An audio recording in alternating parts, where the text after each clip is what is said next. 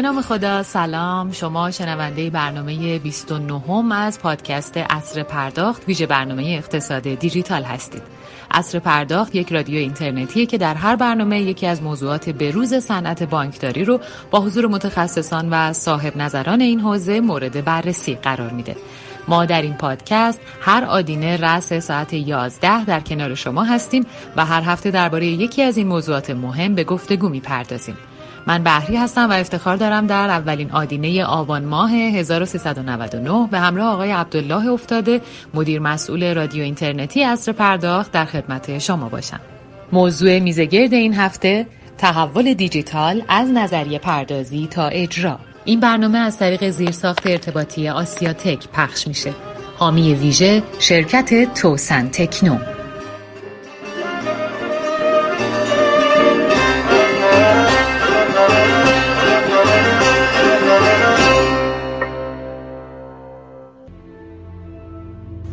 همونطور که مستحضر هستید تحول دیجیتال یکی از مهمترین مفاهیم مطرح در دنیای امروزه. در چنین تحولی در واقع ساختار تمامی بخش ها و کسب و کارها تغییر خواهد کرد.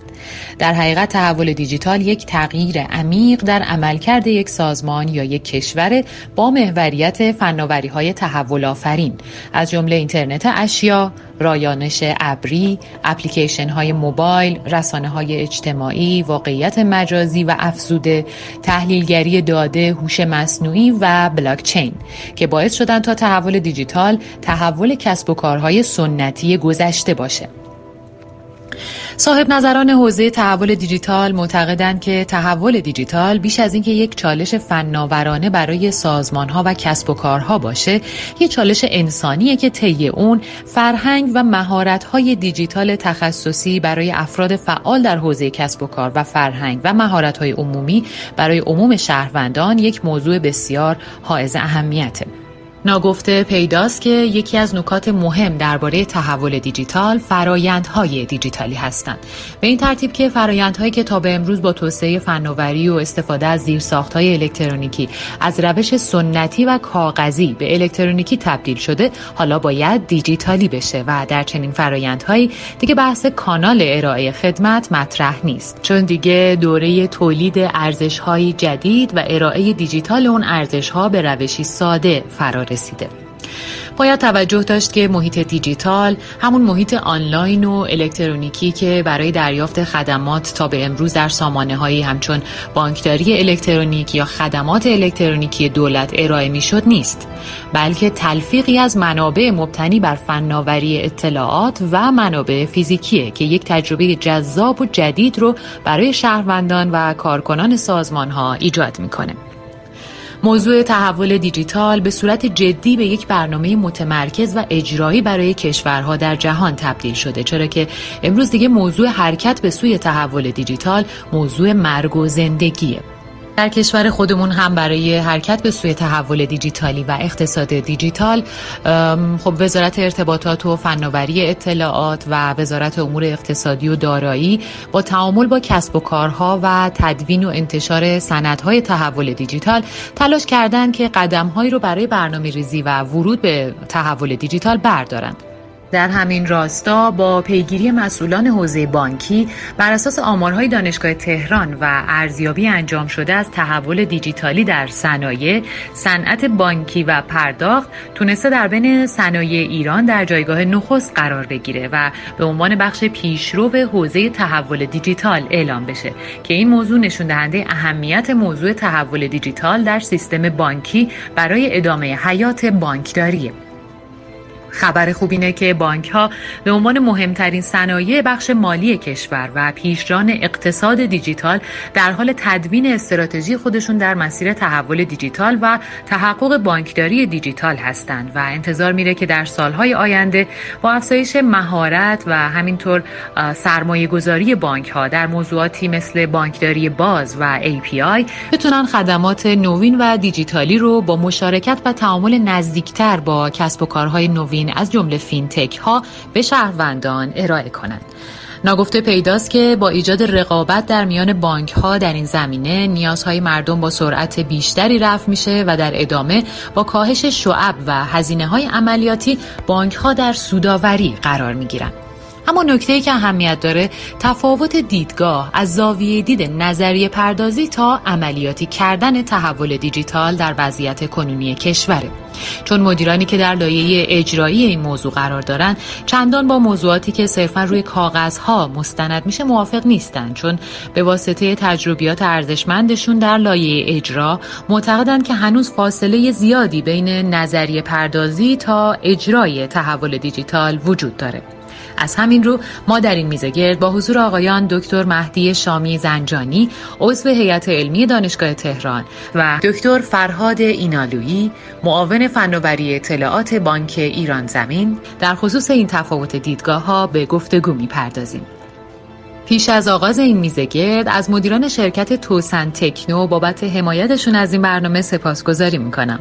چشمانداز توسن تکنو به عنوان شرکتی دانش بنیان و تولید کننده راهکارهای جامع بانکداری و پرداخت الکترونیک در ایران پیشرو بودن در شکل دهی تجربه خوشایند مردم از جامعه دیجیتال تعریف شده و مأموریت این شرکت کاربردی کردن فناوری های نوین برای توسعه جامعه دیجیتاله. این شرکت با تمرکز بر موضوع تحول شعب همراه بانک ها در سفر دیجیتالی اونهاست. از برنامه های اصلی توسن تکنو میشه به توسعه راهکارهای نوآورانه برای کاربردی کردن تکنولوژی های جدید دیجیتال و سرمایه گذاری برای افزایش قابلیت های هوش مصنوعی در اونها اشاره کرد.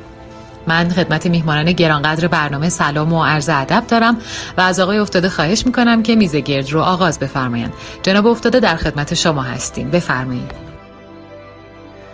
سلام روز جمعه همه عزیزان و شنوندگان حاضر در پادکست اصر پرداخت به خیر باشه. امیدوارم که در صحت سلامتی و شادخواهی باشن. ما عذرخواهی می‌کنم. آقای دکتر شامی زنجانی رو ما متاسفانه روی خط نداریم. ایشون هنوز نتونستن ارتباطشون رو برقرار کنن. من همزمان دارم تلاش می‌کنم که آقای زنجانی رو روی خط داشته باشیم. آقای دکتر زنجانی لطفا زحمت بکشید. اگر که نمیشه یک بار پاک کنید اپلیکیشن رو و به ناچار دوباره نصب کنید. حالا ما با اجازه شما با آقای اینالوی برنامه رو استارت می‌کنیم و میریم تا شما خودتون رو به ما برسونید. آقای دکتر اینالوی من سلام عرض می‌کنم خدمت شما. شما یه احوال پرسی با شنوندگان بکنید و تا وارد برنامه بشیم. بفرمایید. بله. به نام خدا. آقای افتاده منم خدمت شما و سرکار خانم بحری و همه شنوندگان محترم رادیو اصل پرداخت. سلام عرض می‌کنم همچنین خدمت استاد گرانقدر جناب دکتر شامی زنجانی. امیدوارم که بحث مفیدی رو امروز داشته باشیم. بسیار همالی ممنونم. آقای دکتر ما برنامه رو طور تقسیم کرده بودیم که سوالات سمت شما رو خانم بهری بپرسن. سوالات سمت آقای زنجانی رو من بپرسم. پس خواهش می‌کنم خانم بهری سالات آقای دکتر ایناندویی رو بپرسن تا ما انشالله آقای زنجانی رو مشکلش رو حل کنیم. شما ادامه بله. بدید برنامه رو. من با آقای زنجانی برم جلو تا انشالله ببینم چی میشه. متشکرم. بله حتما. باعث افتخارم. جناب دکتر منم مجدد سلام عرض می‌کنم. سوال اول رو می‌خواستم اینطوری مطرح کنم که آیا ما می‌تونیم مهمترین چالش اجرایی توی تحول دیجیتال رو همراه کردن مدیریت ارشد با هزینه های بانکداری دیجیتال بدونیم. در کنار این موضوع هم با توجه به تجربیاتی که حضرت عالی دارین تجربه اجرایی که در راه اندازی بانک دیجیتال ایران زمین دارید که حالا با خبر هستیم به مرحله پایلوت رسیده. ممنون میشم اگر تجربیات و چالش های خودتون در این مسیر رو با شنوندگان ما به اشتراک بگذارید. بله خواهش می‌کنم. سرکار خانم بعدی سوال خیلی کلیدی و مهمی رو مطرح کردید ببینید همینجور که فرمودید همراهی مدیریت بسیار چالش مهمی است و اگر ما برای این چالش در ابتدای کار نتونیم فائق بیایم قطعا این موضوع با موضوع تحول دیجیتال در سیستم بانکی با مشکلات عدیده روبرو خواهد شد. شما بهتر از من می‌دونید همه شنوندگانم می‌دونن که به هر پروژه تحول دیجیتال یک پروژه طولانی مدته و در کوتاه مدت به جواب نمی‌رسه. همین یه مدت پیش اسکنر یه مقاله داد, داد بیرون و گفتش که تحول دیجیتال حداقل اگه همه شرایط در واقع مهیا بشه در یک سیستم بانکی پنج سال زمان می‌بره. حالا فکر نمی کنم که ایشون البته صحبت های ما رو پنج سال پیش شنیده بود که ما هم یه برنامه پنج ساله داده بودیم. اما از این برگردید ببینید که مدیریت عمرش در ایران چقدر است در سیستم بانکی چقدر هست برای شما اگه بخواید یک مدیری بگویید که من یک پروژه ای را یک برنامه تحولی را می‌خوام استارت بزنم و پنج سال بعد اولین خروجیاش میاد بیرون قاعدتا می‌بینید که چه کار مشکلی هستش و ممکنه من الان با دستگاه با سرفیس اومدم دیگه با گوشی فکر می‌کنم جناب شامی رو داریم. اصخایی می‌کنم جمیل علوی بفرمایید. می‌بینید که بس سخت خواهد بود و مدیریت قاعدتا که این زمان نسبتا طولانی رو ممکنه که تحمل نکنه. این یه نکته است که بر متقاعد کردنش کار راحتی نیست. و اگر مدیران ارشد مدیران تحول خواه نباشن قطعا شما با مشکل مواجه میشید. نکته دیگه که شما اشاره کرد بهش مسئله هزینه هاست. و هر صورت هزینه های اولیه این کار ممکنه که هزینه های نسبتا زیادی باشه و شما بایستی بتوانید که متقاعد بکنید که در دراز مدت این هزینه ها در واقع به یک جور سرمایه گذاری هستش و نه هزینه. و به کاهش هزینه ها و افزایش درآمدهای عملیاتی بانک در واقع منجر خواهد شد. حالا راهش چیه که شما بتونید مدیر رو متقاعد کنید؟ ببینید از کردم مدیر سخت متقاعد کردنش. اون چیزی که ما در بانک ایران زمین در پیش گرفتیم و اسمش رو گذاشتیم بسته های موفقیت یعنی مدیریت رو با این موضوع که ما درسته که در پنج سال بعد می‌خواهیم به یک بانک دیجیتال برسیم به یک پایلوت یا نمونه بانک دیجیتال برسیم اما هر مدت زمانهای مثلا هر سه ماه یک بار یا هر دو ماه و نیم یک بار یک محصول دیجیتال را به شما ارائه خواهیم داد. و این باعث شد که به هر صورت ما بتوانیم که با این برنامه های ریزی که ایجاد کردیم و کوتاه مدتی که داشتیم مدیریت ارشدمون رو متقاعد کنیم. وقتی من این صحبت کردم با مدیر در واقع مدیر عامل بانک و هیئت مدیره بانک من گفتم من 160 پروژه برای شما تعریف کردم در 5 سال و این پروژه ها در واقع وقتی این تعداد پروژه رو دیدم و زمان بندی های اجرایی رو دیدن خیلی متقاعد شدم و خیلی همراهی کردم. به هر صورت کار تحول دیجیتال یا بحث بانکداری دیجیتال در یک سیستم بانکی کار بنیادینه. یک پروژه کوچک نیست و نیاز به تغییرات بنیادین داره.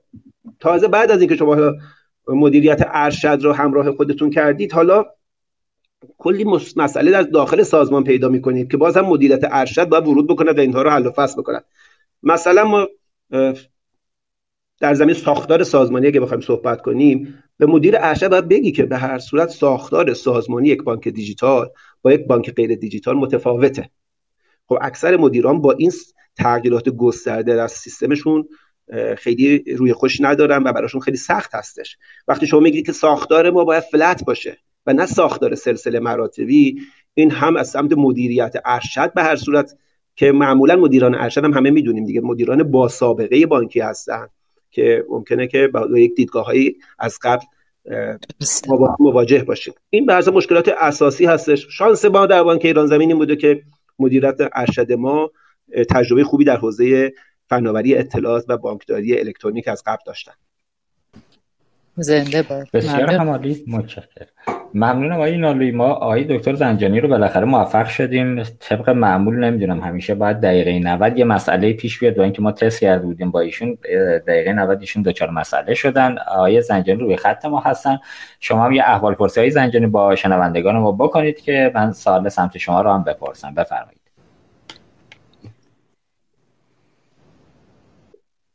خب آقای زنجانی متاسفانه گویا قطع شدن مجدد. خب من دوباره کال کنم. خب آقای زنجانی روی خط هستید بفرمایید. بله بله ممنونم. عرض سلام و ادب و احترام دارم خدمت تمام عزیزان حاضر در این گفتگو. خدمت دوستان برگزار کننده خدمت جناب دکتر اینانوی هم عرض ادب و احترام دارم. عذرخواهی می‌کنم ما دیروز تقریبا یک ساعت حتی تو این سیستم صحبت هم کردیم اما دقیقه 90 به حال گوشی من نتونست فصل بشه و الان با دستگاه دیگه خدمتتون هستم. بابت تاخیر عذرخواهی می‌کنم. خدمتتون هستم. خوش آمدید. نفهمید. خوش آمدید. متشکرم. آقای دکتر زنجانی لطفا در ابتدا مفهوم تحول دیجیتال رو بالاخره حضرت علی چندین چندین سال تیم حوزه دارید فعالیت می‌کنید. یه تعریفی رو از تحول دیجیتال به ما بدید و بفرمایید با توجه تجربه‌ای که دارید چرا ما توی کشور اولا اینکه یک تعریف جامع از تحول دیجیتال نداریم و با هر کدوم از عزیزان و مدیران و دوستان که ما صحبت می‌کنیم تعریف شخصی خودشونو دارن. دلیل این اتفاقات چیست؟ در خدمت شما هستیم.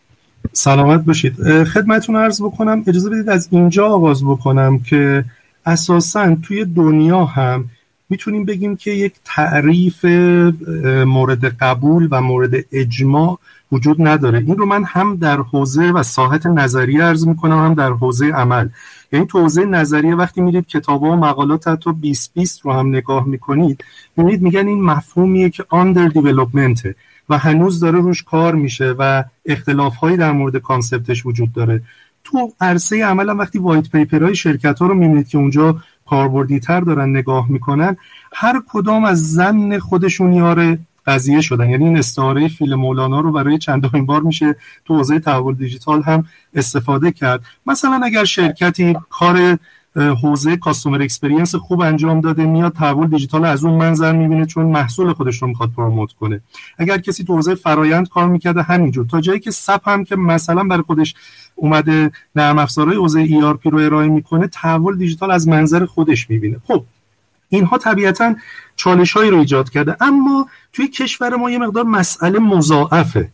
چرا مسئله مضاعفه؟ من روی مشاهدات اندک خودم به عنوان کسی که دانشجویی کرده تو این مسیر کوتاه عرض می‌کنم که ما کلا سازمانمون اعتقاد کمی به مفهوم سازی داره و تو حوزه فهم concept جدید خوب عمل نمی‌کنن. چون ببینید فهم concept جدید راحت نیست.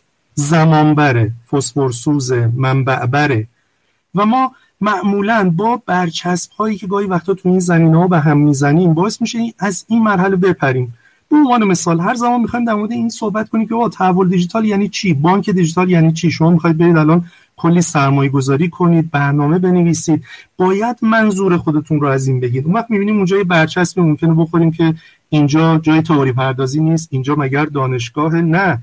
کی میگه نظریه مال دانشگاهه؟ اون نظریه هایی که ما رو اذیت کرده نظریه های خوبی نبودن یا اون کسانی که برای ما گفتن خوب نگفتن؟ وگرنه تعریف نظریه چیه؟ نظریه راهنمای عمله. پس ما نیاز داریم یک نظریه داشته باشیم. این نظریه ما میگه ما تحول دیجیتال چی می‌دونیم؟ یه نکته من به عنوان یه آفت توی کشورمون تو حوزه مفهوم سازی می‌بینم و اون همینه که ما معمولا با درک حداقلی عادت کردیم حرف حداکثری می‌زنیم. و این موضوع واقعا ما رو دچار چالش کرده. به خاطر همین که شما می‌بینید مثلا خیلی از حالا مدیران محترم تو صنایع مختلف با دو صفحه ای که براشون نوشته میشه ممکنه میکروفون رو روشن بکنه و شما می‌بینید مثلا نیم ساعت در مورد تحول دیجیتال دارن صحبت می‌کنه. در صورتی که وقتی بررسی می‌کنید می‌بینید مثلا 80 90 درصد موضوعات اصلا موضوعات دیگه ایه و اون موضوعات دیگه داره فقط یه find و replace کلمه تحول دیجیتال صورت می‌گیره و ارائه میشه که این خودش چالشهایی رو ایجاد می‌کنه. ما در حال اینا مسائلی هستن که دارن به ما ضربه می‌زنه یه نکته رو در نظر بگیریم. ما حالا این بحث رو بذاریم کنار. بگیم تحول دیجیتال چیست؟ من بازم این نکته که عرض می‌کنم به اندازه فهم مختصر خودم صحبت می‌کنم. حتما بزرگواران خودشون بیشتر کار کردن و بهتر می‌تونن تعریف بکنن. من برای تعریف امروز می‌خوام از خلاصه دو تا از بزرگواران چشمابی موبور نشونه بیارم. بعد اون وقت دیدگاه خودم رو هم به عنوان ایرانی هموطن خدمتتون عرض بکنم. یکی از تعریف جالبی که من دیدم تو حوزه تحول دیجیتال تعریفیه که بلیک مورگان انجام میده که یکی از به حال best seller های حوزه تجربه مشتری توی دنیا هم هست. خیلی قشنگین مفهوم سازی تحول دیجیتال شروع می‌کنه. من توجه مخاطبان رو به این کلمه کلیدی جلب می‌کنم که ایشون میگه true digital transformation خیلی جالبه. تحول دیجیتال واقعی. ظاهرا تو دنیا هم تحول دیجیتال الکی داریم که مجبور میشن قبل تحول دیجیتال کلمه true رو قرار بدن. Is a state of mind for a ببینید صحبت از یک طرز فکره. صحبت از مایندسته یعنی ما میگیم بسم الله الرحمن الرحیم تحول دیجیتال یا مانیتوری دیجیتال میگن کدوم فناوری کدوم ابزار. و بعد وقتی می‌خوایم در مورد این طرز فکر صحبت کنیم متهم ممکنه بشیم بگیم که ما تو فضای تئوری داریم سیر می‌کنیم و اصلا فهمی در خصوص اجرا نداریم. و بعد میگه این یک طرز فکری است که کمک می‌کنه شما چیکار کنی؟ به طور مستمر ایوالو کنی و adapt کنی. یعنی خودت رو تکامل ببخشی و خودت رو منطبق کنی با digital solution ها از طرف دیگه یه مثال دیگه بزنم از آقای ونکاترامان که ایشون میگه تحول دیجیتال اینه که ما بتونیم new capabilities داشته باشیم برای اینکه to stay competitive ما نیاز داریم قابلیت هایی رو به خودمون اضافه بکنیم که این قابلیت ها کمک بکنه ما رقابتی باقی بمونیم. سرتون رو در نیارم. با استفاده از اینها من درکم رو از تحول دیجیتال چی می‌دونم؟ من تحول دیجیتال رو بازآفرینی یک موجودیت برای موفقیت در عصر دیجیتال می‌دونم. یعنی اضافه کردن قابلیت هایی که اگر تو عصر جدید نداشته باشیم نتونیم رقابت کنیم و نتونیم باقی بمونیم. یا به عبارت دیگه ساخت یک موجودیتی در تراز عصر دیجیتال. حالا این عصر دیجیتال چیه؟ ویژگی های مختلفی داره. تو حوصله بحثمون نمی گنجه از داستانهای نوآوری پلتفرم اکوسیستم داده محوری بگیرید تا مباحث دیگه.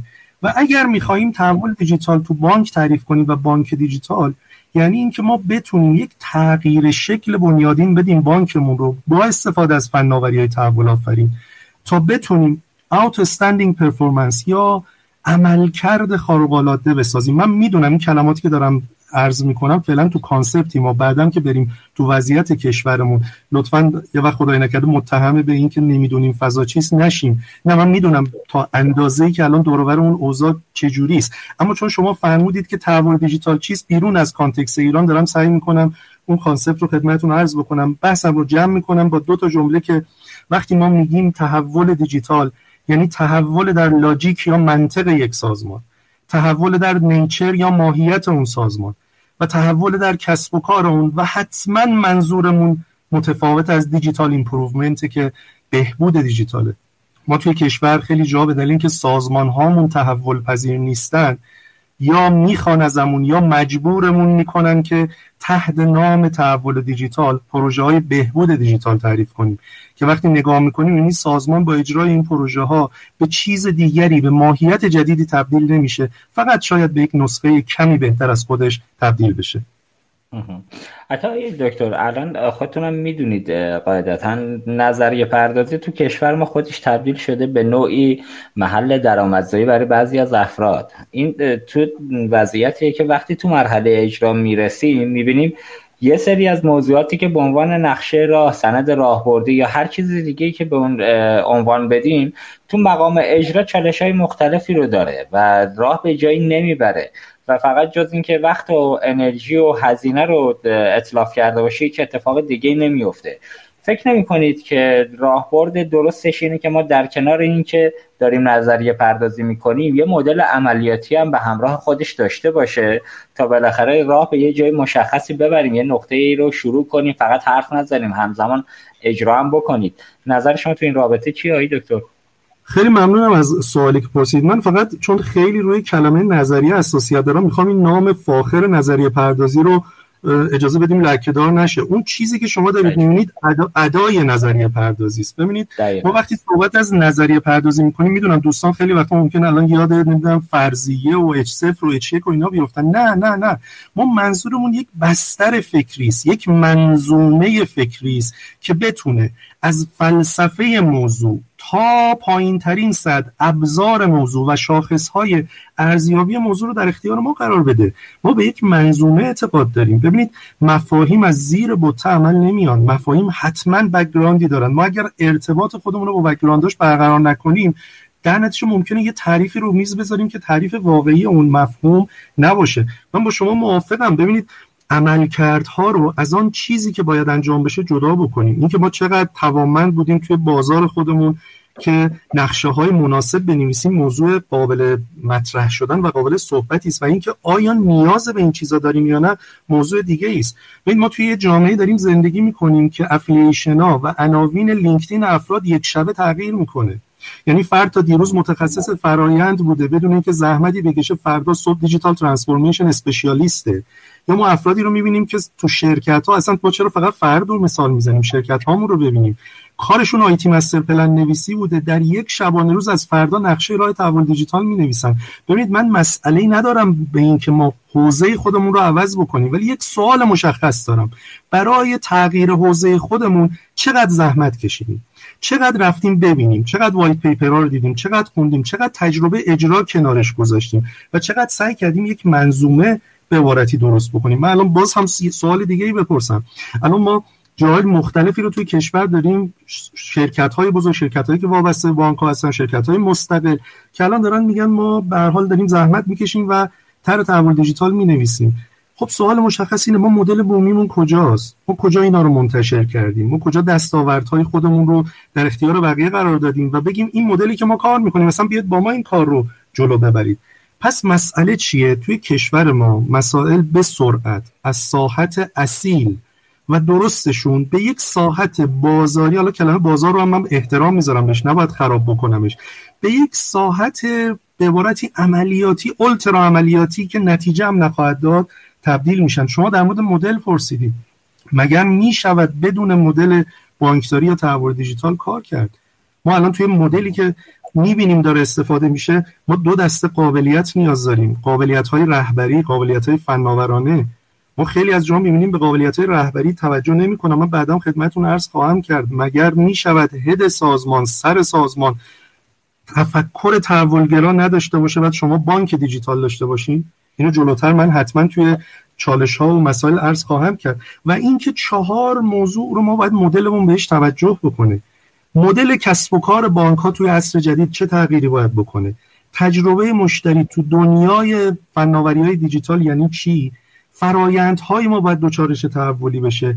و نکته مهم محیط کار ما و فرهنگ سازمانی ما باید چه تغییری بکنه که خیلی هستن تو دنیا اعتقاد دارن تحول دیجیتال بیش از این که تکنیکال ایشو باشه کالچورال ایشوه یعنی شما اگه نتونید ذهنها رو تغییر بدید فرهنگ سازمانی رو تغییر بدید دی ای فرهنگی یک سازمان رو تغییر بدید کارهای شما مثل کف رو آب خواهد بود و به نتیجه نخواهد رسید. ضمن تایید فرمایشتون مبنی بر اینکه اتفاقاتی که دور می‌بینیم بعضا نقد بالایی بهش میشه وارد کرد اما فراموش نکنیم نظریه یعنی از لایه فلسفه فکری و اپروچ تا لایه ابزار و کل اینها رو بسته نظریه در بر می‌گیره. متشکرم مرسی. فقط من یه اشاره کوچیکی بکنم بعد خانم بحری سوالشون از آقای اینانلوی بپرسن. ما پارسال در چنین روزی سمپوزیوم بانکداری نوین رو داشتیم و آقای دکتر اینانلوی من به خاطر دارم تو همین موضوعی که سوالی که از شما پرسیدم پارسال توی صندلی داغ ما خدمتشون بودیم. ایشون هم موقع صحبت از پروفسورای حرف کردن که ما تو کشور کم نداریم. خواهشم این آقای دکتر اینانلوی هم نظر خودشون تو این رابطه بدند و بعد خانم از بحری سوالشون بپرسن بفرمایید دکتر. بله خیلی متشکرم. بنده سلام از میگم خدمت آقای دکتر زنجانی چون افتادای جلسه حضور نداشتن من یه نکته ای دارم که در واقع یه تفاوتی را می‌خوام همین تفاوت اساسی که بین اجرا و نظریه پردازی هست یا اینکه بگیم نظریه در اجرا چگونه تغییر خواهد کرد. ضمن اینکه این تعاریفی که آقای دکتر ارائه کردن رو بنده خیلی میپسندم ولی صحبت هم اینه که اگر من با همین تعاریف می‌خواستم در واقع مدیریت ارشد رو بگویم که بانکداری دیجیتال چیست و شما به کجا می‌خواهید برسید قاعدتا خیلی اقبالی از سمت مجموعه با آن نمی‌شد. منم یه تعریف بانکداری دیجیتال رو خودم ارائه کردم و خیلی ساده در سه تا کلمه. بانکداری دیجیتال یعنی پاسخگویی به نیازهای بانکی کسب و کارهای دیجیتال. دوستان من وقتی اینو شنیدن کلی به من ایراد گرفتن. آقا این چه تعریفیه آقا این که تعریف نیست. این یه تعریف مندراریه. ولی دقت کنید برای این چه این پشت صحنه داره. یعنی وقتی من گفتم توجه به کس... نیازهای بانک کسب و کارهای دیجیتال فضا را از بحث تئوری بردم به سمت این که خب حالا کسب و کارهای دیجیتال چه نیازی داره؟ مشتری محوری کجاست؟ پس به عنوان یک مشتری یک کسب و کار چه نیازی داره؟ ما بیایم به این سوال جواب بدیم.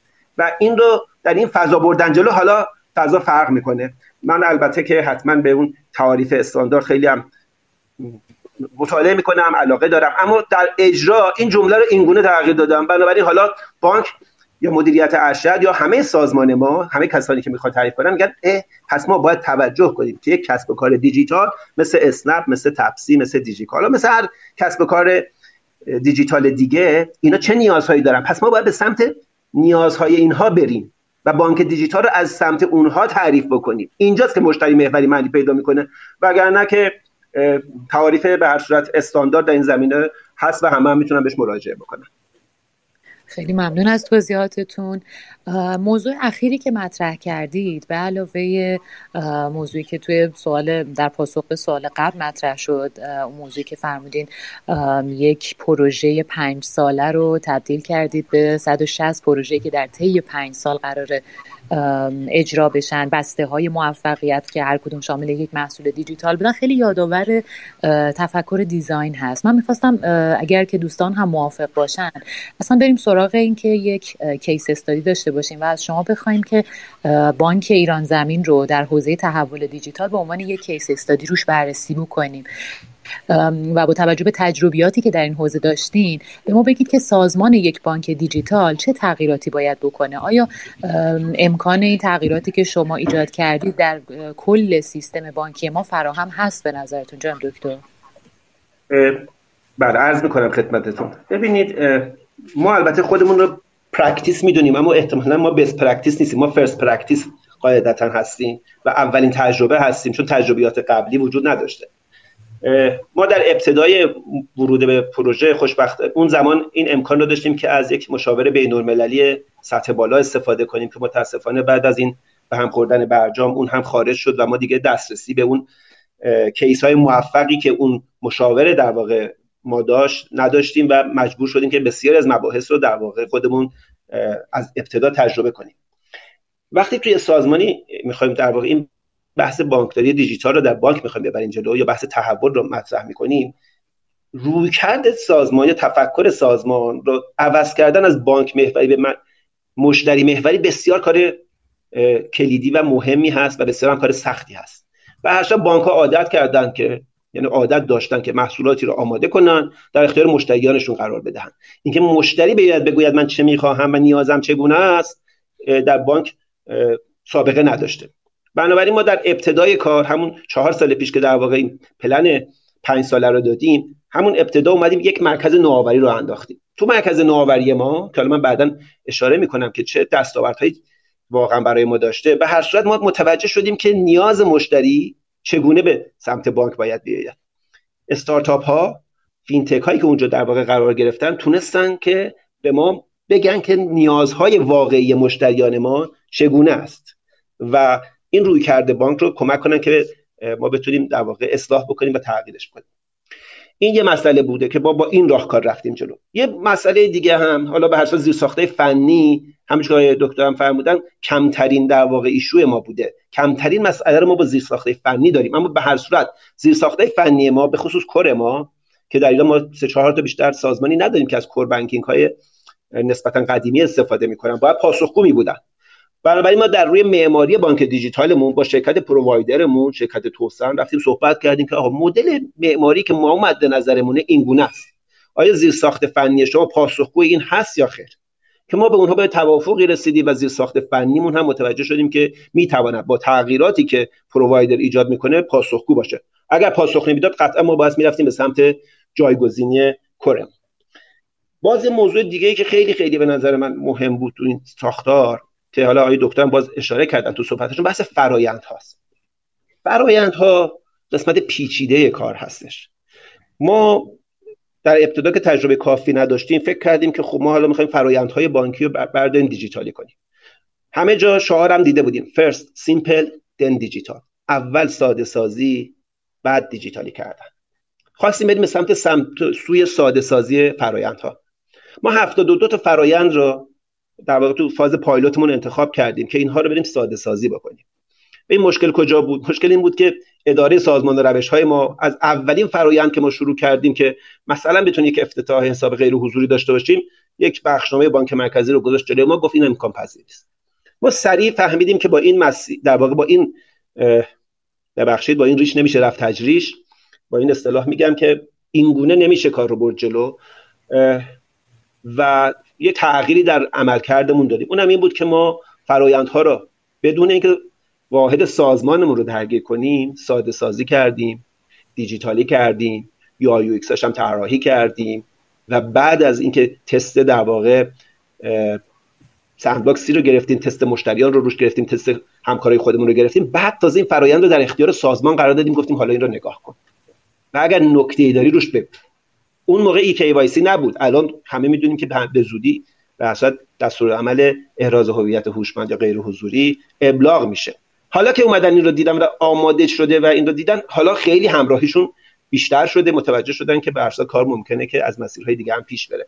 این همراهیه این همراهیه الان خیلی به گونه شده که حالا در ادامه کار ادامه فرایندها اینها راغب شدن به اینکه بر صورت همراهی بیشتری داشته باشن.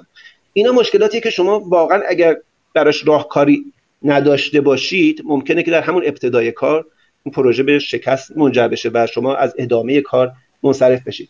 یا وقتی ما گفتیم ساختار سازمانی رو باید عوض کنید. مدیر عامل معاون مدیر رئیس معاون اداره از این صحبت ها تا یک برسه به یک کارشناس و ارتباط مشتریان را نمی‌تونید در سلسله مراتب مدیریت کنید. چه مشتریان حقیقی چه حقوقی چه فینتک ها ساختار باید فلت بشه. این حزمش در سازمان بسیار بسیار مشکل بوده. اما ما در فرایندهایی که خودمون انتخاب کرده بودیم که بیشتر حوزه فرایندهای حوزه بانکداری مدرن رو انتخاب کردیم که هم در واقع در حوزه خود فناوری اطلاعات باشه هم اگر نیازی به تغییر ساختاری داشته باشیم در حوزه معاونت من خودم بتونم این کارا رو انجام بدم. در صورت می‌خوام بگم که یه تغییرات این چنینی رو هم نیاز داشتیم و سازمانمون به مرور با این موضوع آشنایی پیدا کرد.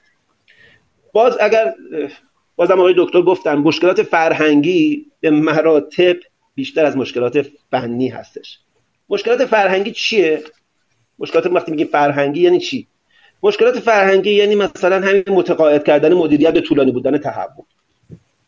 مشکلات فرهنگی یعنی که به شعبه بگی اگه کاهش شعبه ما داریم ایجاد می‌کنیم شما بیکار نخواهی شد. شما شغلت عوض خواهد شد. شما معمولیتت عوض خواهد شد. شما به گونه دیگه بایستی ارائه سرویس بدهی. شما باید بتونید هزینه ها رو توجیه کنید اینا مشکلات فرهنگیه. یا مشکلات فرهنگی یه جا هست در جذب نخبگانه. ما در ساختار بانکیمون در حال بانک ما شاید این گونه بود. یعنی من به اونجا که سراغ دارم در همه بانک ها این گونه است. ما در جذب نخبگان مشکل داریم. آقای افتاد من این نکته به شما عرض کنم. امروز بله. اگر بیل گیتس بخواهد بیاید در یک سیستم بانک ما استخدام بشود حتما reject می شود به دو دلیل ساده. اول ازش می‌پرسن که خب حالا آقای بیل گیتس خیلی ممنون خوش آمدید. شما مثلا ببخشید مثلا مدرکتون رو کجا گرفتید؟ میگه من ببخشید دانشگاه هاروارد بودم. از اونجا در انصراف دادم. من مدرکی ندارم. میگن که خب شما چند سال سابقه دارید؟ آقای بیل گیتس میگه مثلا من سی سال سابقه کار دارم. میگن نه. چند سال سابقه بانکی دارید؟ میگه من سابقه بانکی ندارم. میگن خب شما می‌تونید بیاد بشین مثلا نمی‌دونم تحویلدار شعبه حقوقتون میشه دو میلیون تومن این وضعیت ماست. یعنی نگاه کنید که چقدر ما از این گونه مسائل هم داریم. ما بلافاصله متوجه شدیم که پس خیلی سریع یعنی بعد از یک سال بعد استار فهمیدیم که آقا در درون یک بانک بانک را دیجیتالی کردن بسیار کار دشواری است. لاقل بنده و تیم بنده و کسانی که در هم دور در واقع این پروژه مشارکت می‌کردن ما توانایی انجام این کار در داخل بانک نداریم. به این نتیجه رسیدیم که بایستی یک بانک دیجیتال کوچک را در بیرون سازماندهی کنیم اون رو بسازیم و کم کم بانک بزرگمون را به مرور در اون بانک دیجیتال ادغام کنیم. حالا ابتدا با فرایندهای بانکداری مدرن بعد مثلا با فرایندهای اعتباری بعد با فرایندهای شعب بعد با فرایندهای سایر قسمت های بانک و کم کم اون بانک رو بسازیم اینها اونهایی است که هیچ جا در هیچ case ی بهش اشاره نمی شود در هیچ white paper ی نمی آید در هیچ نقشه راهی هم به اون اشاره نمی شود اینها همین صحبتی است که آقای دکتر الان گفتم best practice هایی است که باید ارائه بشود و ممکنه هر سازمانی با سازمان دیگه تفاوت داشته باشه. بسیار عالی متشکرم توضیحات مبسوطی که دادید آیه اینا لوی من آیه زنجانی رو می‌دونم چندین سال تو این حوزه دارم فعالیت می‌کنن. اخیرا هم که نه فکر نزدیک به یک سال و نیم دانشگاه تهران با همکاری ایشون و تیمشون در کنار وزارت ارتباطات اقدام به تدوین نقشه راه ایران دیجیتال کردن. که گویا تو وزارت ارتباطات هم اگه اشتباه نگم زنجانی این به تصویب رسیده و الان توی شورای عالی فضای مجازی در حال بررسی و احتمالا حالا بره تو مسیر اجرا. لطفا بگید توی این مستندی که شما زحمت کشیدید قرار چه اتفاقی بیفته و اتفاق دیگه هم که حالا سال دیگه هم که دارم همزمان با وزارت ارتباطات وزارت اقتصاد هم داره همین مسیر رو در یه جای دیگه داره دنبال می‌کنه. توی این نقشه که شما تدوین کردید آیا هماهنگی با وزارت اقتصاد وجود داشت یا نداشت؟ این دو تا دستگاه اجرایی با هم هماهنگ هستن یا نیستن؟ بفرمایید خدمتتون هستیم. ممنونم. فقط من اجازه می‌دید زیر یکی از فرمایش‌های آقای دکتر اینالوی می‌خوام خط بکشم و خیلی بولدش بکنم بعد برم سراغ پاسخ سوال شما. آره بله خیلی من لذت لذت بردم از مثالی که در مورد بیل گیت زدن و من با تمام وجود به اندازه میگم مختصر چیزی که در نظام بانکیمون دیدم با تمام وجود فرمایششون رو تایید می‌کنم و اتفاقا می‌خوام ازش استفاده بکنم و مثالی رو بزنم. جالب ولوو وقتی می‌خواست وارد داستان تحول دیجیتال و ساخت خودروهای دیجیتال بشه رفتش سیدیوی مکدونالد آورد. خیلی داستان عجیبه. یعنی مثلا الان تو سیستم بانکی ما یک کسی این کارو بکنه فکر کنم فرداش برکنار بشه. و بعد حرفشون چی بود؟ می‌گفتن آقا کسی که دیجیتالی شدن رو فهمیده باشد دیگه چیزبرگر با خودروی ولوو براش فرقی نداره. درست دانش دامین مهمه. نمی‌خوایم دانش حوزه رو زیر سوال ببریم. ولی تو جایی که تعداد متخصصا کمن من گاهی وقتا مجبور میشم برم از یه صنعت فست فود فرد بردارم بیارم تو صنعت خودرو. یا مثلا مدیر عامل بربری میره vice president اپل میشه. خانم آنجلا آرنز که یه مدت طولانی 8 سال 9 سال تحول دیجیتال بربری رو انجام میده میره مسئولیت می‌گیره توی شرکت های tech و می‌خواستم این فرمایش ایشون رو این تاکید رو روش داشته باشم تا نظام بانکی ما آغوش خودش رو به غیر از بنکرها باز نکنه امکان رشد وجود نداره. یعنی ما باید بدونیم تو دنیای جدید این داستان است. من خاطرم است یه بار برای همراه اول رفتم برای مدیران ارشدشون قضیه برای سه چهار سال پیشه. در مورد تحول دیجیتال صحبت کنم. گفتم بسم الله الرحمن الرحیم یکی از بزرگواران معاون دستشو برد بالا گفت شما تلکام می‌دونی چیه؟ گفتم والا من تلکام نمی‌دونم چیه. منم یه سوال از شما بپرسم. ببخش شما تحول دیجیتال می‌دونید چیه؟ گفت نه. گفتم خیلی خوشبختم. من یه مقدار در مورد تحول دیجیتال میگم. اونو بعدا شما یه مقدار در مورد تلکام بگید. چون اگر شما تو صنعت خودتون داشتید فردی که این رو بتونه بگه که حتما من اینجا نبودم برای صحبت کردن.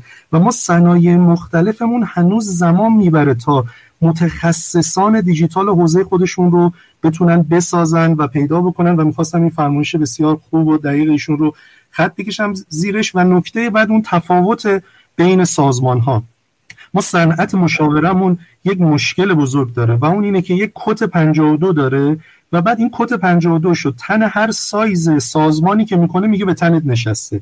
یعنی ما یه جعبه ابزار مشاوره بعضی وقتا می‌بینیم که تو هر جایی باز می‌شود و بعضی وقتا متاسفانه تو صنعت بانکداری هم خودشون نشون میده. بانک های ما متفاوتن. ما الان داستان بانک ایران زمین رو شنیدیم. داستان بانک ایران زمین با بانک ملت اون با بانک سینا اون با بانک توسعه صادرات با پست بانک که مأموریتیه و توی حوزه مشخصی داره کار می‌کنه اینا متفاوتن. و اگه قرار باشه جعبه ابزاری که استفاده میشه روی کردها دیدگاه های جدید بیزینس مدل ها یک جور باشه که نشون اینه که ما به تفاوت های ماهوی و قابلیت های این بانک ها احترام نذاشتیم که به نظر من یکی از چالش های بسیار بزرگ ما هست و چون متاسفانه تو برخی از بانک های ما دانش دیجیتال کمه از روبرو های زیادی داده می شود و چیزهایی تحویل داده می شود که چیزی نیست که بتونه تغییر تو اون سازمان ایجاد بکنه. گرچه من جلوتر خواهم گفت. من اعتقادم اینه که تحول دیجیتال قابل برون سپاری نیست و در مورد این دیدگاه هم توی صحبت پایانیم دقایقی رو از خواهم کرد. اما بریم سراغ سوالی که پرسید. ممنونم که این وقت رو هم به من دادید که این نکته رو در مورد فرمایش های دکتر اینالوی عرض بکنم خدمتتون.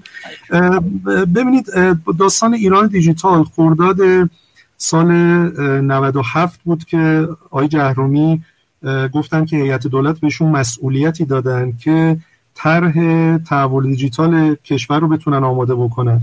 که البته بماند این کار شش ماه توی وزارت خونه به حال زمان برد تا تبدیل به یه تفاهم بشه و دلیل اصلیش هم این بود که دوستان زیر مجموعه تو وزارت خونه خیلی کار رو اقتصادی می‌دیدن و کلا رفته بودن سمت اقتصاد دیجیتال. و ما شش ماه رفت و آمد و داشتیم تا به این مفاهمه برسیم که والله تحول دیجیتال فقط داستان اقتصاد نیست و کاش فقط اقتصاد بود که درست کردن اقتصاد بعضی وقتا راحت تر از درست کردن مباحث فرهنگی و اجتماعی و سیاسی و ساختاری و مسائل مرتبط با اونه. مسئله وزارت اقتصادی که فرمودید من در جریان اون کار هستم نتیجه اون کار رو هم دیدم. وزارت اقتصاد توی سطح وزارت خونه خودش برنامه نوشت.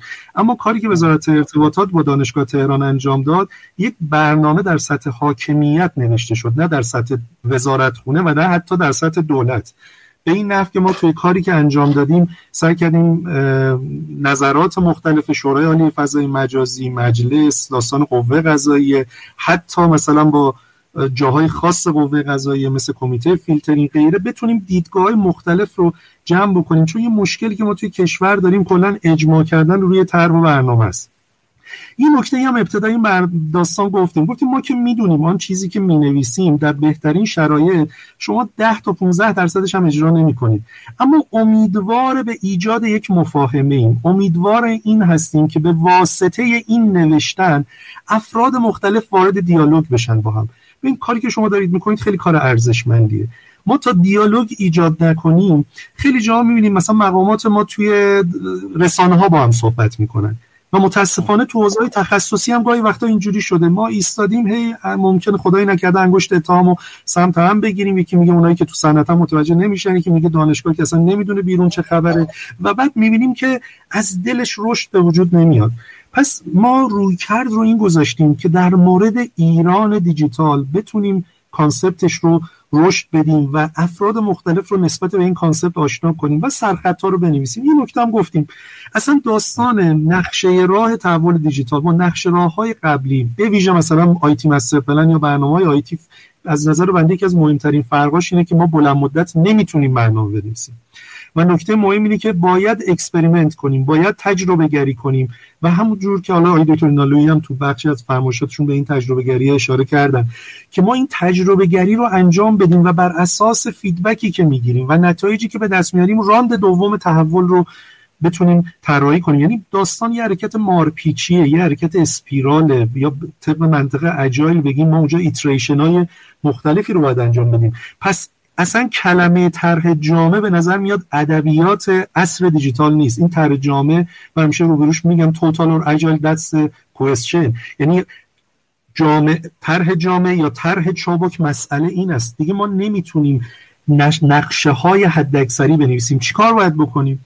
باید خط و ربط دور و دورنما و قطب نما رو درست بکنیم و بعد شروع بکنیم. توی راند های کوچک به جهت زمانی. اجرا بکنیم و نتیجه رو ببینیم. ما توی ایران دیجیتال سعی کردیم البته کارم یه کار جمع و جور ده ماهه بود که خود شما می‌دونید با این اسکوپی که من عرض کردم واقعا ما فشار بزرگی رو از دی ماه 97 تا اول دی 90 مزد می‌خوام تا آخر آبان یا آذر 98 بود کار رو انجام دادیم. این فشار عمده رفت به این سمت که بتونیم یک چهارچوب فکری برای ایران دیجیتال ایجاد کنیم. یه کاری که انجام دادیم نگاه رو از طرحهای فشنسی آوردیم اینور مثلا قبل تو خود وزارت خونه می‌گفتن تحول دیجیتال گفتم ما یه پهپادی رو پست داره می‌تونه به مناطق دوردست شاید ببره بسته بده. ما دوستان گفتیم والا به خدا مسائل کشور الان در سطح رسوندن بسته پستی به مناطق صعب العبور نیست این الان دقیقا اصلا تعریف نگاه فشنیستیه. الان مسائل کشور ما چیه؟ ما فساد اداری رو داریم ما بحران عملکرد رو داریم ما عدم شفافیت رو داریم. ما مسائل مختلف از آلودگی هوا بگیرید تا بحث خدمت شما عرض بکنم اعتماد مردم ضربه خوردن روح و روان مردم. اگه تحول دیجیتال و ایران دیجیتال اینها رو حل نکنه یه کار فشنیستی است. پس اومدیم این مسائل رو دیدیم. کمکی که دیجیتال می‌تونه به رفع اینا انجام بده رو به عبارتی دیدیم.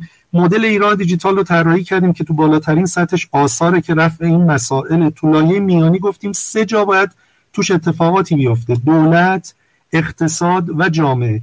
و اگر دولت و اقتصاد و جامعه بخواد در سطح اپلیکیشن توش اتفاقی بیفته ما یه سری انیبلر رو نیاز داریم که اون انیبلر شامل قانونن بحث زیرساخت داستان سواد بحث دیتاست بحث امنیت بحث هویت سرتون رو در نیارم ما تک تک اینا رو سعی کردیم مطالعه کنیم. تا جایی که توی کشور پیشرفته بود رو سعی کردیم سرنخش رو به دست بیاریم و بتونیم برای ادامه پیشنهاداتی رو بدیم. ممکنه شما از بنده بپرسید چیزی که نوشید اولترا تحولی خیر. نکته بود که بازم آقای دکترم اشاره فرمودن. ما جایی می‌تونیم طرحهای اولترا تحولی بنویسیم که پذیرش اون تحول هم وجود داشته باشه. ولی سعی کردیم زیر ساختا و اون فونداسیون رو جوری پیشنهاد بدیم که اگر کسی خواست رو این فونداسیون چیزی بسازه کارش به عبارتی راحتتر باشه. همونجور هم که شما به درستی اشاره فرمودید در حال بررسی هست و خدمت شما عرض بکنم تو شورای فضای مجازی حالا دوستان اگر خواستن خلاصه اجراییش رو ببینن توی سایت ایران دیجیتال ترانسفورمیشن یا توی سایت خود بنده شامی زنجانی خلاصه اجرایی اولوش سی صفحه این تر رو می‌تونن مشاهده بکنن. ای دکتر زنجانی به این اتفاقی که داره میفته ما الان سازمان وزارت ارتباطاتی اومده پرچم تحول ایران دیجیتال رو در دست گرفته که نمونه درستی رو اشاره کردید. من آقای جهرامی رو وزیر ارتباطات محترم وزیر جوان رو دوستش دارم ولی گهگداری این حرکت های پوپولیستی مخصوصا توی ماجرای رونمایی از پهپاد پستی نمی‌دونم شما دنبال کردید ماجراهای ایشون رو در اینستاگرام و توییتر بله، بله. که اول ابتدا با اینکه آقا ما پایان این پنجشنبه یه خبر بزرگ خفن خواهیم داد و اصلا متحول می‌کنیم ملت بیاید همه حدس بزنه که این خبر مهم چی می‌تواند باشد که بعد تش اومد رسید به این پهپاد پستی که اولا به هیچ جایی هم نرسید. ایشون به جایی نتونستن ببرن. خود همین وزارت ارتباطات حالا از شما قطعا از زاویه دید وزارت ارتباطات نباید پاسخ بدید. ولی شما که باهاشون دارید کار می‌کنید غیر از سرویس شاهکاری که الان دارن به شبکه بانکی میدن آیا API سرویس دیگری رو ما تو وزارت ارتباطات حالا چه خودش چه شرکت هایی که تو حوزه اپراتورهایی که دارن فعالیت می‌کنن ما API داریم بالاخره اینور ما میگیم بانکداری باز عملا open API تو بانکداری دیجیتال یکی از ستونهای اصلیه. اونور تو وزارت ارتباطات خودش چیکار کرده که الان این پرچم رو دستش گرفته؟ با این نگاه آقای جهرمی به ایران دیجیتال می‌تونیم برسیم آیا؟ یا همه‌ش شوئه؟ خیلی ممنونم از نکته که فرمودید. اول من یه نکته رو ممنونم از اینکه این فرصت رو ایجاد کردین رو عرض بکنم. بنده بله. یک پژوهشگر مستقل هستم و حالا اصلا نمیگم کسانی که دارن با دولت کار می‌کنن با بقیه بخشا کار می‌کنن. دستشون هم درد نکنه. دستشون هم میبوسیم هر کسی که تو این خاک این وطن داره آجری رو آجر می‌ذاره. ولی بنده هیچ مسئولیت مشاوره‌ای و اجرایی در هیچ کدوم از وزارتخونه و نهادهای کشور تا به حال به عورتی توی رزومم ندارم. و جایی هم اگر کار کردیم از ساید یک پژوهشگر یا عضوی از دانشگاه تهران بوده که سرویسی رو ارائه کردیم. در نتیجه من در مورد عملکرد وزارت ارتباطات زی سلام نیستم صحبت کنم اما می‌خوام نکته ای رو عرض بکنم که بنده هم نقد های زیادی دارم نسبت به بعضی از رویکردهای اتفاق افتاده و در زمانی که امکانش بود این نقد ها رو هم منتقل کردم. داستانم اینجوری نبوده که ما خیلی با وزارت ارتباطات تو این کار بخوایم مشهور باشیم. ما تو کل این پروژه که ده ماه بود دو بار خدمت های آذری جهرومی بودیم و حالا ایشون حتما در دغدغه و درگیری داشتن که اونجا باید بیشتر زمان میذاشتن و این موضوع خیلی توی اولویت اول نبوده. ولی به حال وزارتخونه این کارو پیش برده به نتیجه رسونده و الان به شورای عالی فضای مجازی داده. و اتفاقا من می‌خوام بگم این پرچم توسط وزارت ارتباطات نمی‌تونه افراشته بشه.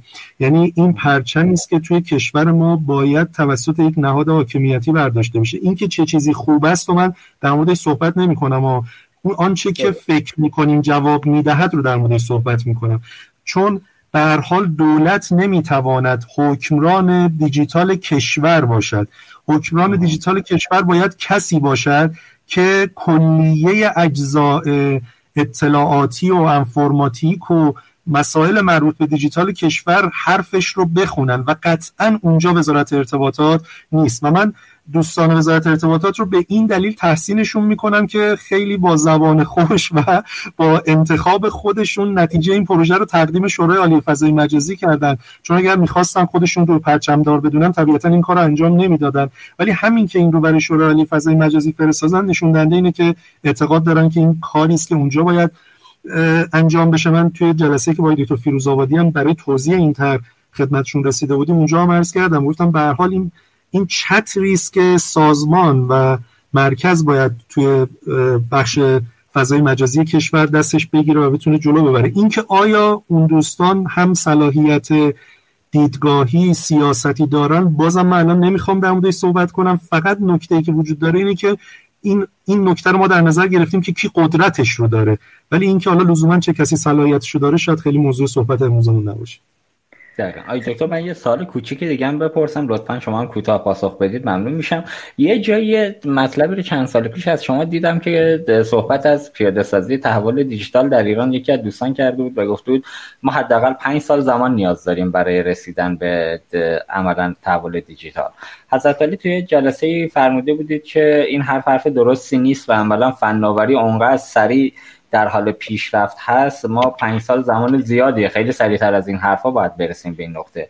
و عملا هنوز ما تو حوزه تحول دیجیتال نمی‌تونیم بگیم به جای مشخصی رسیدیم.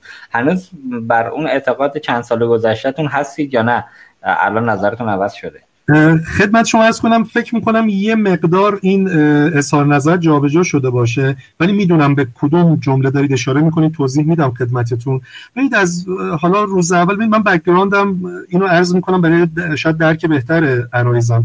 14 15 سال تو حوزه سافت آیتی و حوزه برنامه‌ریزی آیتی بوده و خب تو 5 6 سال اخیر به طور مشخص اومده توی تحول دیجیتال. از این جهت این رو عرض کردم که به حال با concept برنامه‌ریزی استراتژیک و program management مدیریت تر مدیریت پورتفولیو مخ... پورتفولیو مختصری به عبارتی آشنا هستم. عرض من چی بوده؟ عرض من این بوده که آقای دکتر اینا هم درست اشاره کردم. واقعا یکی از دردسرای ما اینه که به مدیران بگیم والا به خدا این داستان دیجیتال داستان بامبوه داستان لوبیای سحرآمیز نیست. بعضی وقتا فکر می‌کنن که ما الان یه دونه رو از پنجره پرت می‌کنیم بیرون دو ماه بعد شش ماه بعد یک سال بعد درخت تناور و تنومند خدمت شما عرض بکنم تحول دیجیتال خواهد روی من همیشه این رو عرض کردم تحول دیجیتال یک مفهوم زمانبره. حتی تو حوزه استارتاپ هم که مشاهده می‌کنید توی کشور ما شکست ها رو نمی‌بینیم ناکامی ها رو نمی‌بینیم فقط اون لحظه به نتیجه رسیدن رو می‌بینیم. شما همین بررسی کنید همین اسنپ و تپسی برای اینکه به این نقطه برسن چند بار شکست خوردن و دوباره کار رو شروع کردن. من ارزم این بوده تحول دیجیتال کار زمانبری است نگاه بامبویی است. یعنی باید کاش مدت ها آب داد و منتظر بود تا به ثمر برسه. اما کجا عرض کردم که بلند مدت نباید ببینیم؟ عرض کردم ما برنامه‌ریزی آیتی قبلا انجام می‌دادیم. خود بندم این کار رو تو دهه 80 انجام می‌دادم که مثلا برای سه سال چهار سال پروژه آیتی رو می نوشتیم خب برای من عجیب بود. من سال گذشته حالا اسم بانک رو نمیرم. تو جایی بنده رو خلاصه معمور کردن تر آیتی مستر پلنی که شرکت مربوطهشون آماده کرده بود و بنده بخونم نظر بدم. من نگاه کردم دیدم تا 1402 پروژه آیتی نوشتن. از اینکه حالا 200 پروژه بود. یه سوال از دوستان پرسیدم. گفتم واقعا شما می‌دونید 1400 فناوری اوضاعشون چیه؟ که تا 1402 عنوان پروژه نوشتید. واقعا ما تو حوزه فناوری نمی‌تونیم بلند مدت نام پروژه بنویسیم. ببینید می‌تونیم جهتگیری ها رو داشته باشیم. می‌تونیم به business model ها نگاه بکنیم. عرض بنده اون چیزی که شما اشاره فرمودید این بود که ما نمی‌توانیم بلند مدت عنوان پروژه بنویسیم. باید بلند مدت رو ببینیم چشم اندازامون رو بذاریم کاری که می‌خوایم. تازه اونم live live document تغییر می‌کنه. و بعد بتونیم برنامه بریزیم و هی تغییر بدیم چون خود فناوری هم اینجوری ببین شما الان بلاک چین وضعیت پارسال تا امسالش متفاوته. خوشبینی ها تو سال 2019 خیلی بیشتر از سال 2020 به بلاکچین بوده. حالا ما بیایم الان برای 1402 یه پروژه مشخص تو بلاکچین بنویسیم. یا تغییراتی که هوش مصنوعی از پارسال به امسال کرد کاربرد پذیری خودش رو بیشتر و تجاری شدنش رو بیشتر به ما نشون داد. خب اینها فکت های مهمیه که اگه در نظر گرفته نشه به نظر من برنامه‌ریزی رو سخت می‌کنه. حالا خیلی صادقانه بخوام عرض بکنم تو این زمینه تغییر دیدگاهی نداشتم. البته تو زمینه‌های دیگه تغییر دیدگاه داشتم ولی حداقل تو این موردی که شما فرمودید نبوده. بله با تشکر از جناب دکتر زنجانی. دکتر لوی عزیز با توجه به نکته ای که جناب زنجانی اشاره کردن درباره تفاوت های ماهوی بانک ها و معمولیت هاشون و اینکه نمیشه نسخه واحدی برای تحول دیجیتال در صنعت بانکداری پیچید من می‌خوام اگه اجازه بدید برای بهرهمندی بیشتر از تجربیات شما چند تا سوال رو یکجا بپرسیم و حالا شما به صورت خلاصه به هر کدوم پاسخ بدید. سوال اینه که آیا مدل پیاده سازی تحول در بانک ها متفاوته یا خیر؟ مثلا تو بانک های خصوصی و بانک های دولتی از کجا باید شروع بکنیم؟ کدوم واحدها می‌تونن درایور بانکداری دیجیتال باشن؟ و استفاده از آخرین فناوری های روز در بانکداری دیجیتال به چه شکل؟ آیا الگوهای جهانی رو هم می‌تونیم در ایران استفاده کنیم؟ یکی از دوستان و شنوندگان عزیز برنامه هم توی پرسش هایی که مطرح کردن خواستن این سوال مطرح بشه که آیا طرح تحول دیجیتال ملی در سطح حاکمیت تو کشورهایی با سایز مشابه ایران انجام شده که بتونیم در موردش صحبت بکنیم یا خیر؟ ممنون میشم اینها رو پاسخ بدیم خیلی ممنونم. البته سوال آخر رو که حتما آقای دکتر بکنم صلاحیت بیشتری دارن جواب بدن که کشور ما رو با دیگر کشورها مقایسه کنن. من قبل از اینکه وارد چند تا سوالی که شما پرسیدید اگر حافظم من کمک بکنه وارد بشم به جواب دادن اون سوالات یه نکته دارم یک اختلاف دیدگاهی من دارم با آقای دکتر در زمینه استفاده از فناوری. درست میفرمایند بالاخره بلاکچین چند سال اومده از ابتدا هم که اومد نشون داد که می‌تواند تغییر و تحولاتی را ایجاد کند. از پارسال تا امسال هم تغییراتی شده هست اما اگر ما در برنامه هامون بخواهیم هی به تغییرات تکنولوژی صبر کنیم که تکنولوژی هر شش ماه یک بار یک سال یک بار تغییراتی کند و ما برنامه ریزیمون را در واقع از دیدگاه و افق دراز مدت به افق کوتاه مدت ببریم قاعدتا با مشکلاتی روبرو میشیم. مثلا بلاکچین بله من خودم بلاکچین رو کاملا بررسی کردم تو این جلسات همین اصل پرداختم یکی دو دفعه بهش پرداخته شده. اما خب ما چند تا محصول حوزه بانکداری دیجیتال داریم که بر بستر بلاکچین اومده که حالا من فکر کنم که خب صبر کنم تا بلاکچین به یک بلوغی برسد یا نه اصلا در برنامه هم بلاکچین رو ببینم. صحبتم اینه که فناوری تا به بلوغ نرسه قابل استفاده نیست. بعد در سطح شعار ممکنه باقی بمونه. و این باعث گرفتاری میشه دیگه. من به شما عرض می‌کنم همین الان که من با شما صحبت می‌کنم ما هم در حوزه استارتاپی و بحث‌های مرکز نوآوریمون موضوعات بلاکچین رو دنبال می‌کنیم. اما همچنان یک محصول بلاکچینی در حوزه بانکداری ایران تا الان سرانجامی نداشته و به جایی نرسیده. در مورد مدل هایی که فرمودید الان سال یادم موند مدل متفاوت بانک ها ببینید بله مدل ها متفاوته به خیلی موضوعات هم ممکنه بستگی داشته باشه. به معمولیت بانک حتما بستگی داره. معمولیت بانک ایران زمین با معمولیت بانک کشاورزی با معمولیت بانک رفاه خیلی متفاوته. قاعدتا مشتریانش هم متفاوت خواهند بود. بنابراین الگوهای پیاده سازی مدل های پیاده سازی متفاوت میشه. مشتریان اون بانک ها با همدیگه ممکن متفاوت باشن. این حتما به مأموریت بانک ها ربط داره. به سایز بانک هم ربط داره. به سایز بانک از نظر من به سایز بانک هم ربط داره. یک بانک خصوصی با scale 200 تا شعبه با یک بانک 3000 شعبه مثلا قدمت 80 ساله خیلی متفاوته. شاید بانک خصوصی بهتر باشه از حوزه پرداخت شروع بکنه. من همیشه اینو گفتم. بانک های بزرگ رو من پیشنهاد هم همیشه این بود که از حوزه اعتبارات شروع بکنن. اینها به هر وقتی کسی وارد کار میشه متوجه میشه. من یک بار هم در یک بحث در همین گروه واتساپی اصل پرداخت به این موضوع پرداختم و توضیح دادم. دوستان ما در بانک های دولتی با این موضوع زاویه داشتن که نه حوزه ارتباطات حوزه خوبی برای شروع نیست. اما در عمل الان که می‌بینیم همین الان جهتگیریشون عملا به سمت اعتبارات و تحصیلات بوده و گاه هم می‌بینیم که آقای وزیر رو می‌برن که برای یک سامانه اعتبارات که خیلی هم کار عجیب غریبی نبوده که مثلا بتونیم یه سری فرم ها رو از مشتری بگیریم و فرایند درخواست تسهیلات رو جلو ببریم. مثلا اینو بهش میگن بانکداری دیجیتال. می‌خوام بگم که بله تفاوت هست. تفاوت هست. به اینها بستگی داره. اینکه چه واحدی بتواند درایور باشد؟ ما تجربهمون در بانک ایران زمین این گونه بود که IT driver باشد. این IT پیشران قضیه بانکداری دیجیتال در بانک ایران زمین باشد.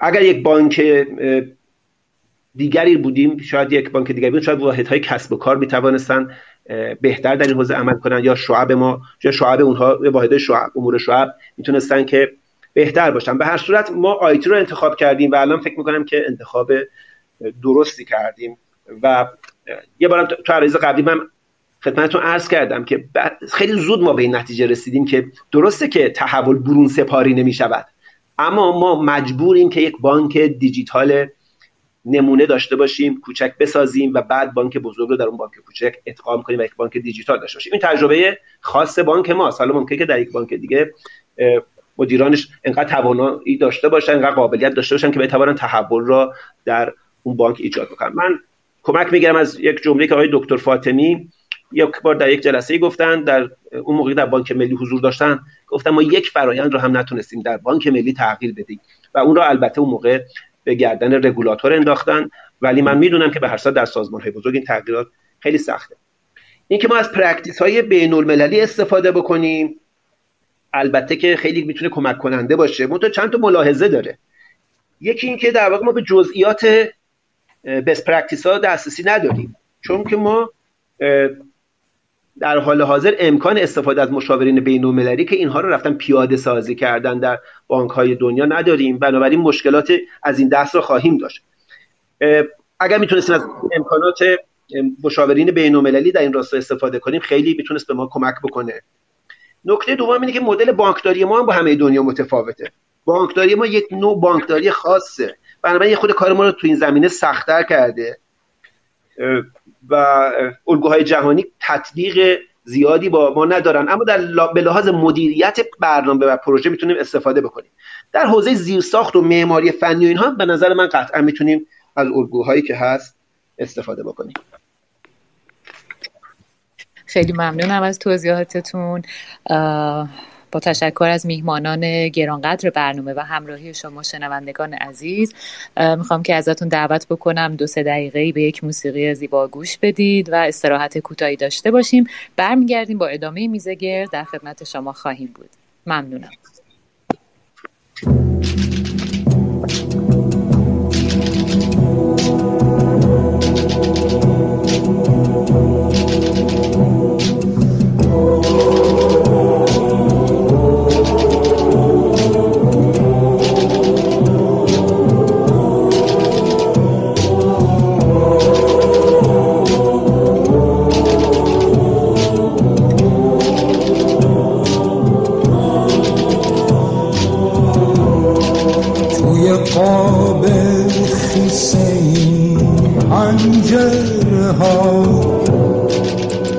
کسی از جمعه غمگین می‌بینم.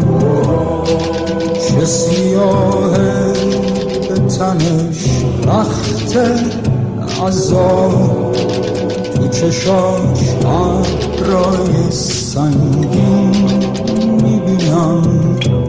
داره از عبر سیاه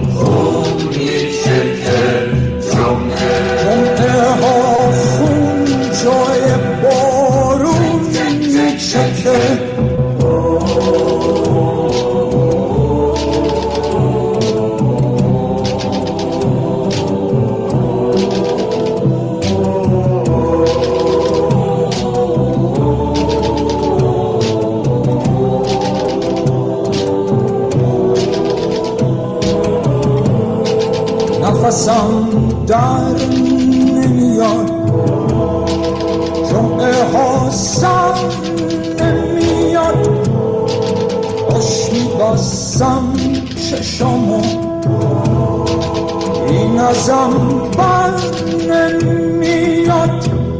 داره از عبر سیاه خون میچکه جمعه. جمعه ها خون جای بارون میچکه.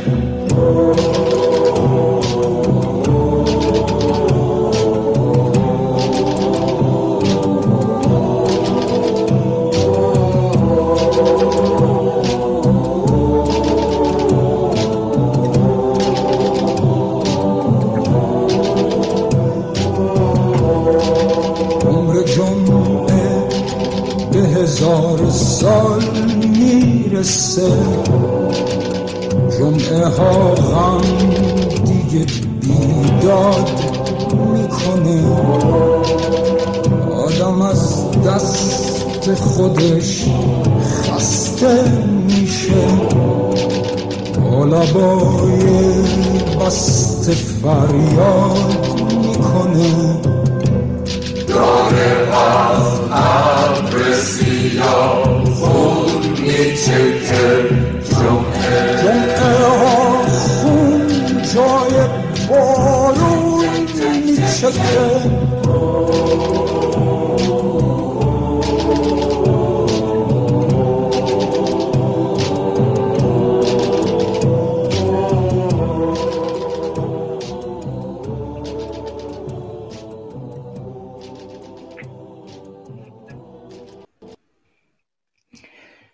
بسیار هم عالی ممنون از دوستانی که ما رو از مسیر کست باکس اینستاگرام و سایت عصر پرداخت و آپارات عصر پرداخت دنبال می‌کنند.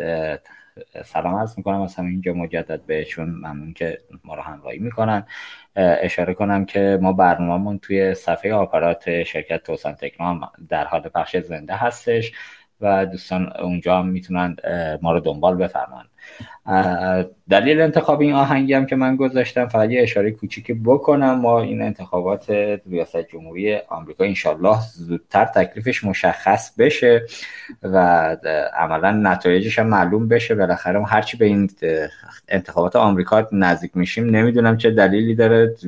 این ور تلاطم اقتصادی و بار روانی و سیاسیش تو مملکت ما به نظر می‌رسه خیلی هیجانش و هایپش بیشتر از خود آمریکا هستش. امیدوارم که بالاخره ختم به خیر بشه و شرایط به شرایط ثبات برسه تو مملکت. نداشته باشیم روزایی که تو یک هفته یه سکه ناقابل عرض به خدمت شما طلا روزی دو میلیون بالا بره روزی دو میلیون پایین بیاد. من از آقای زنجانی خواهش می‌کنم که ادامه مسیر رو با ایشون بریم و سالم از ایشون می‌پرسم.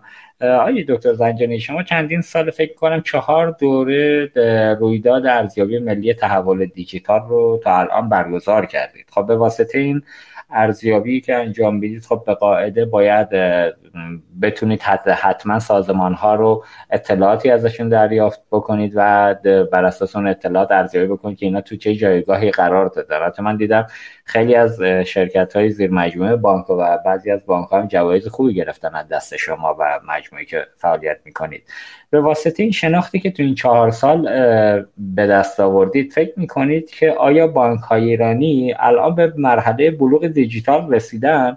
نقاط قوت و ضعف بانک ها در تحول دیجیتال با توجه به اطلاعاتی که شما دارید و مشخصا توی حوزه دارید فعالیت می‌کنید چیه؟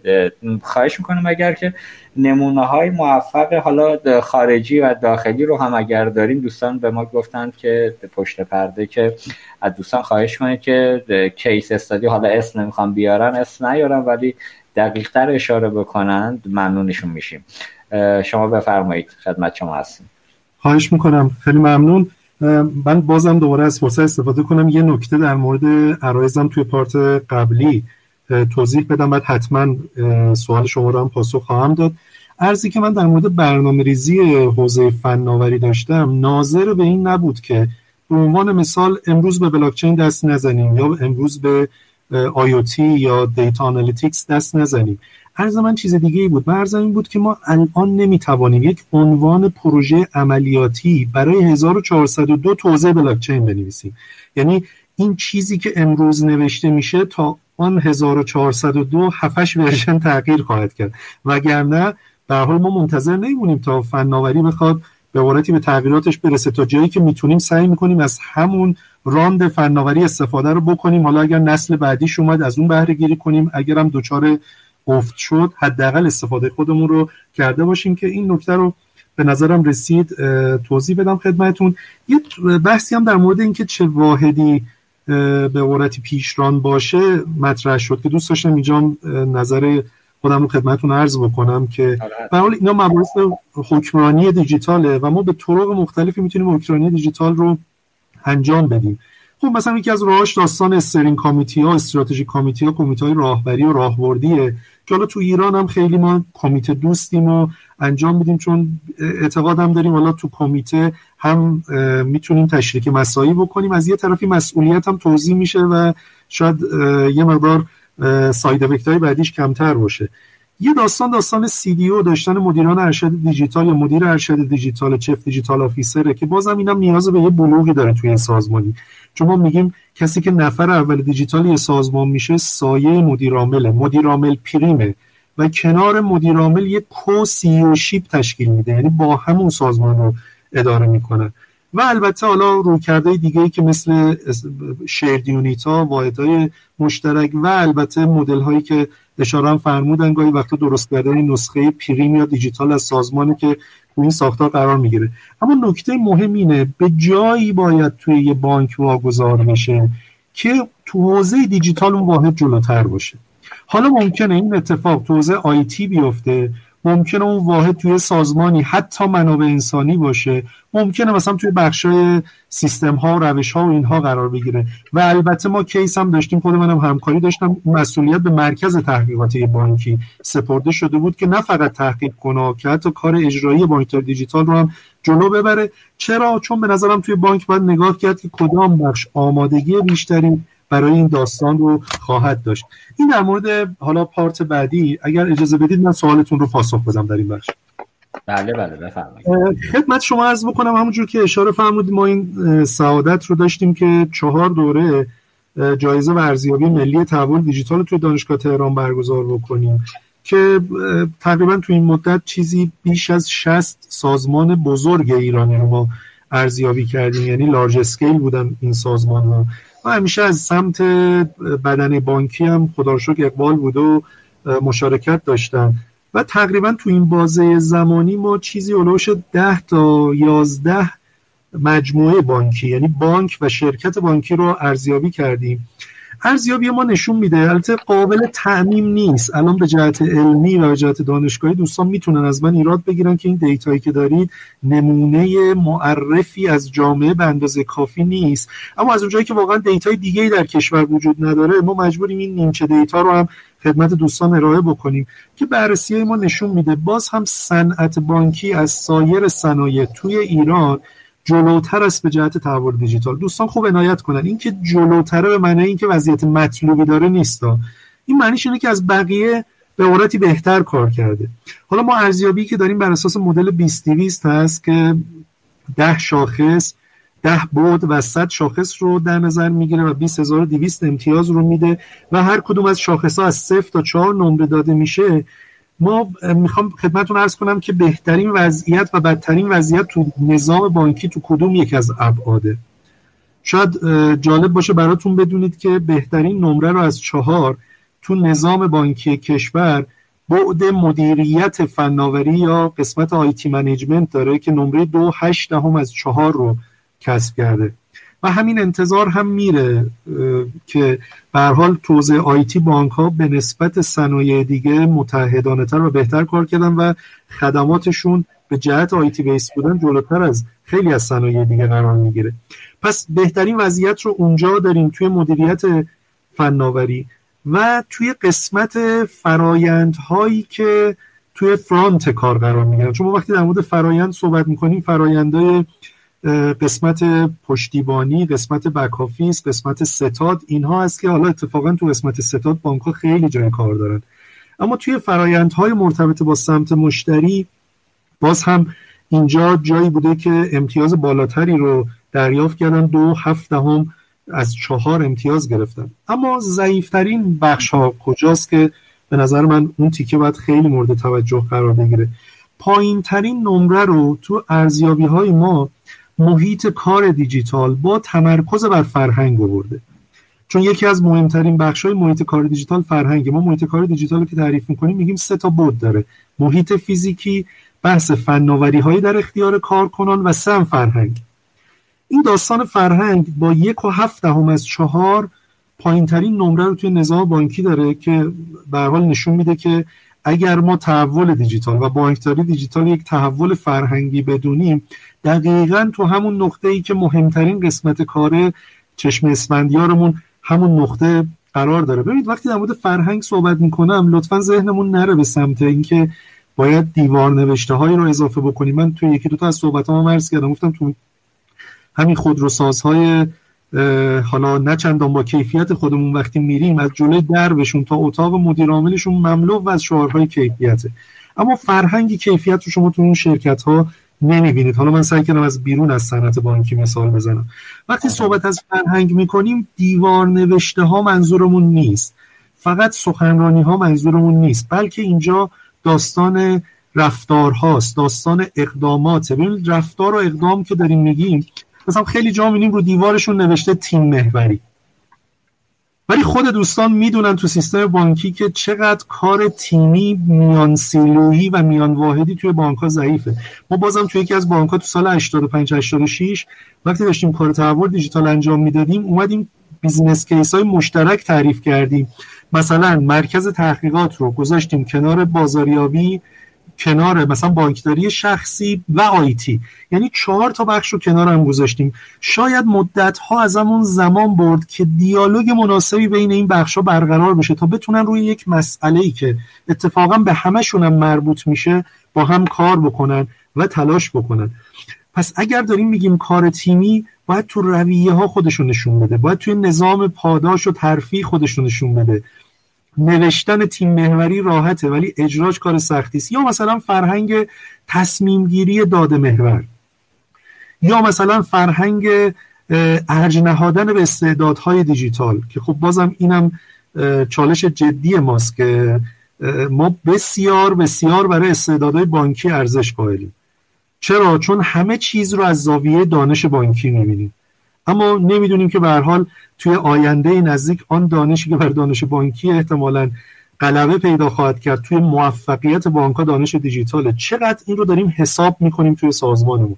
چقدر داریم سعی می‌کنیم این کار رو انجام بدیم؟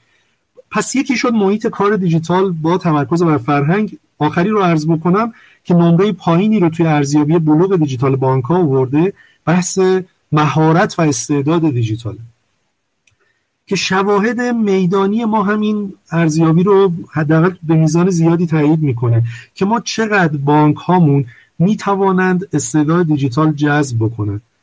ما یکی از چالش هایی که توی بانک ها داریم فرایند طولانی و پیچیده جذب نیروی انسانی توی اونهاست. در صورتی که دنیای دیجیتال باید به سرعت تصمیم گیری بشه. استعداد دیجیتال صبر نمی‌کنه تا از هفخان رستم ما بگذره بیا جذب بانک ما بشه. او رو سرزرب خواهند زد. کسی که حتما سرش به تنش بیارزه رو شما نمی‌تونید این دست و اون دست بکنید برای جذبش. ما مثلا توی یه بانکی مجبور شدیم برای این جذب بریم دستور ویژه از مدیر عامل بگیریم که بتونیم مثلا 15 نفر دیجیتال رو توی سازمان جذب بکنیم. چون دیدیم از فرایند عادی امکان پذیر نیست. این فرایند رو هم بخوایم تغییر بدیم همون تحول اصلی است که زیر بارش بانک نمیره الان. همون چیزی که عرض کردم تحول دیجیتال واقعی است. پس ما تو حوزه استعداد تو حوزه reskilling تو حوزه آموزش دادن دیجیتال به سازمانمون. و حتی تو حوزه جذب استعداد از طریق استارتاپ ها من این مثال جالب برای شما بزنم. من بانکی ازم سوال کرد ما رفتیم استارتاپ رو اووردیم. الان نمی‌دونیم باش چی کار بکنیم. به نظر شما چه استفاده ازشون بکنیم؟ خوبه ببینید دقت بکنید چقدر مسئله می‌تونه دچار چالش بشه. من استارتاپ رو اووردم قرار دادم و بستم بعد الان نشستم دارم فکر می‌کنم چه استفاده می‌خوام ازش بکنم. کاری استارتاپ چیه؟ ما توی بانکی خواستیم کار نظام data analytics ش رو به عبارتی شکل بدیم. یعنی نظام تحلیل داده در بانک رو دیدیم. هر کاری می‌خوایم بکنیم ما استعدادهای data scientist و خلاصه اون دانشمندان علم داده و کسایی که متخصص این حوزه رو جذب بکنیم اصلا با این اشلا نمی‌شود. رفتیم برای این کار استارتاپ آوردیم و این استارتاپ کمک داد, داد که تصمیمات داخل بانک تصمیمات داده محوری بشه. پس جمعندی می‌کنم بهترین وضعیت رو تو نظام بانکی با نمره هلوش دو هفتم و دو هشتم از چهار که البته خودش هم یه ذره از متوسط بالاتره. تو مدیریت فناوری و فرایندهای حوزه کور داریم و توی قسمت ضعیفترین ها محیط کار دیجیتال با تمرکز بر فرهنگ و استعداد و مهارت دیجیتال چیزهایی است که به نظر می‌رسه نظام بانکی برای دیجیتالی شدن باید بیشتر روش کار کنه بسیار عالی. ممنون از توضیحاتتون و با امید به درونی سازی فرهنگ تحول دیجیتال و ایجاد بسترها و استعدادهای مورد نیازش توی بانک ها خانم بحری صدای شما رو متاسفانه با قطع و وصلی داشتیم. دوباره بفرمایید ممنون میشم. خواهش می‌کنم. ارز کردم که سوال بعدی رو از جان دکتر اینانلوی مطرح می‌کنم. اینکه از بانکداری دیجیتال به عنوان بانکداری پلتفرمی یاد میشه. می‌خواستیم که اگه ممکن باشه بفرمایید منظور از پلتفرم چیه و چه پلتفرم هایی در بانکداری دیجیتال مهمتر هستند و توی این مسیر نقش رگولاتور چیه و آیا از دیدگاه شما با توجه به نکته که درباره حذف شعب تو فرمایشاتتون داشتید و اینکه به شعب اعلام میشه که با حذف شعبه قرار نیست بیکار بشن و قراره که به شیوه دیگه ای ارائه خدمات داشته باشن آیا شما با بانکداری دیجیتال در نظر دارید که شعب بانک ایران زمین رو حذف کنید یا کاهشی توی تعدادشون داشته باشید یا خیر؟ بله. خانم بحری قرار که به این سال پاسخ بدم. اجازه بدید یه مقداری در مورد صحبت های آیه دکتر من یه نکاتی رو اضافه کنم. ممنون میشم. ببینید نکته اینه که بله ما تمام پیپرها هم به ما گفته بودن خودمون هم باش مواجه شدیم که مثلا مشکلات فرهنگی مهمترین دغدغه در راه تحول دیجیتال خواهد بود. سوال بعدی خب چه بکنیم؟ و به این سوال جواب بدیم دیگه. یا مثلا هزینه ها ممکنه که مسئله بعدی باشد. ما چگونه باید این مشکل فائق بیاییم؟ یا مدل های کسب و کار واضح نیستند. در بانک دیجیتال ممکن واضح نباشه. ما چطوری این رو بایستی برای بدنه بانک واضح کنیم؟ یا همین سوالی که شما الان پرسیدید. بالاخره مشکل بیکاری کارکنان یک سوال و دغدغه است برای همیشه بوده. اینو چگونه باید جواب بهش بدیم و برای این مشکل فائق بیاریم؟ این مشکلات به هر صورت مدت هاست مطرح شده. الان هم هر وقت ما پنج سال قبل هم می‌گفتیم مشکلات فرهنگی مهمترین مشکلات همچنان هم می‌دونیم که مشکلات فرهنگی بزرگترین مشکلات هستن. اما چه باید بکنیم؟ این مسئله فرهنگی چگونه حل می شود مدیریت چه اقدامی باید انجام بدهد؟ این اینا نکاتیه که حالا ما با جواب براش داشته باشیم. و اون جواب هاست که در واقع ما رو میرسونه به جایی که اصلا پروژه یه مقدار بره جلوتر. من اجازه بدید از قسمت آخر شروع کنم که شما پرسیدید که شعب ما هست خواهند شد کاهش پیدا خواهند کرد. قطعا کاهش خواهند پیدا کرد. قطعا در حوزه بانکداری دیجیتال به سمت کاهش شعبه میریم. اما سوال بعدی بلافاصله مطرح میشه. به خصوص اگر یک بانکی شعبش زیاد باشه. خب حالا من شعب رو کاهش دادم. مثلا یه بانکی که هزار تا شعبه داره شعبش رو می‌خواد کنه هزار تا شعبه. کارکنانش چی میشن؟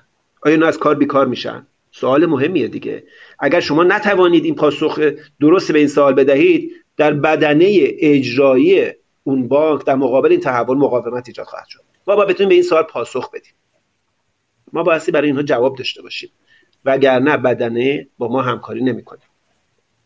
شما می‌دونید احتمالا چند بارم گفته شده که ما در حال حاضر حدود 23 هزار تا شعبه در سیستم بانکی کشورمون داریم. در صورتی که برای اسکیل کشور ما حدودا دوازده هزار شعبه کفایت می‌کنه. یعنی ما شعبمون باید نصف بشود. خب حالا شعب نصف شد. پس ما دوازده هزار تا شعبه می‌خوایم حذف بکنیم که هر شعبه هم ده نفر فرض کنیم مشغول بشن 120 هزار نفر آدم بیکار.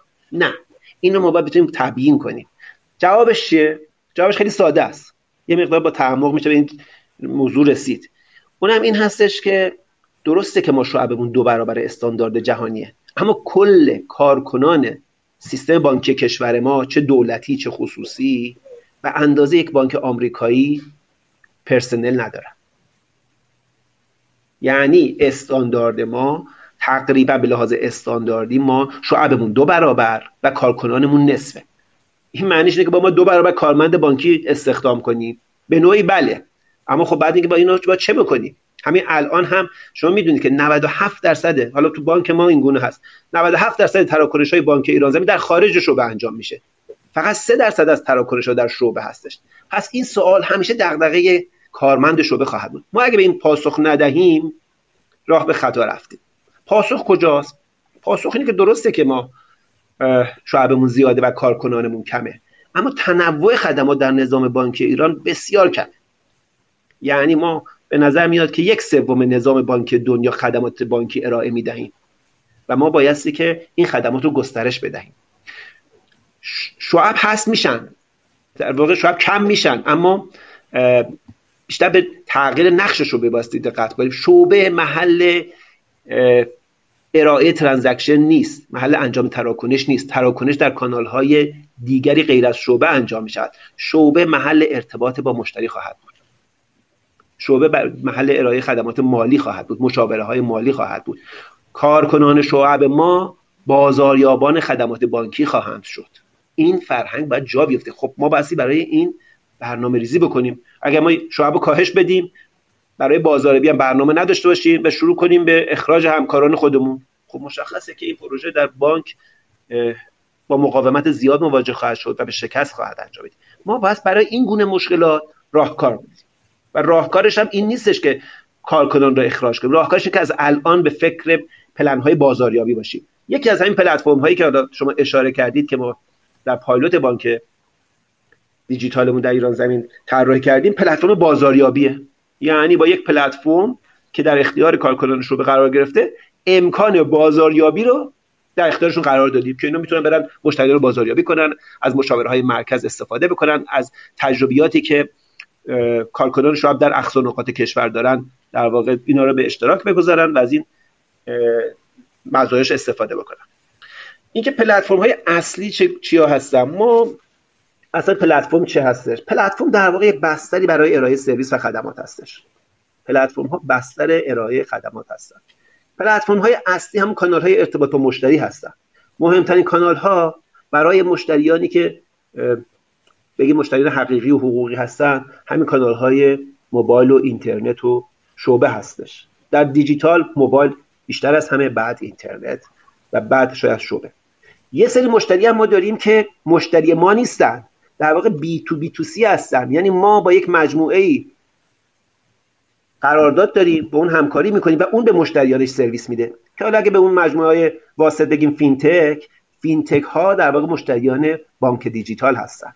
و مشتریان خودشون رو هم دارن.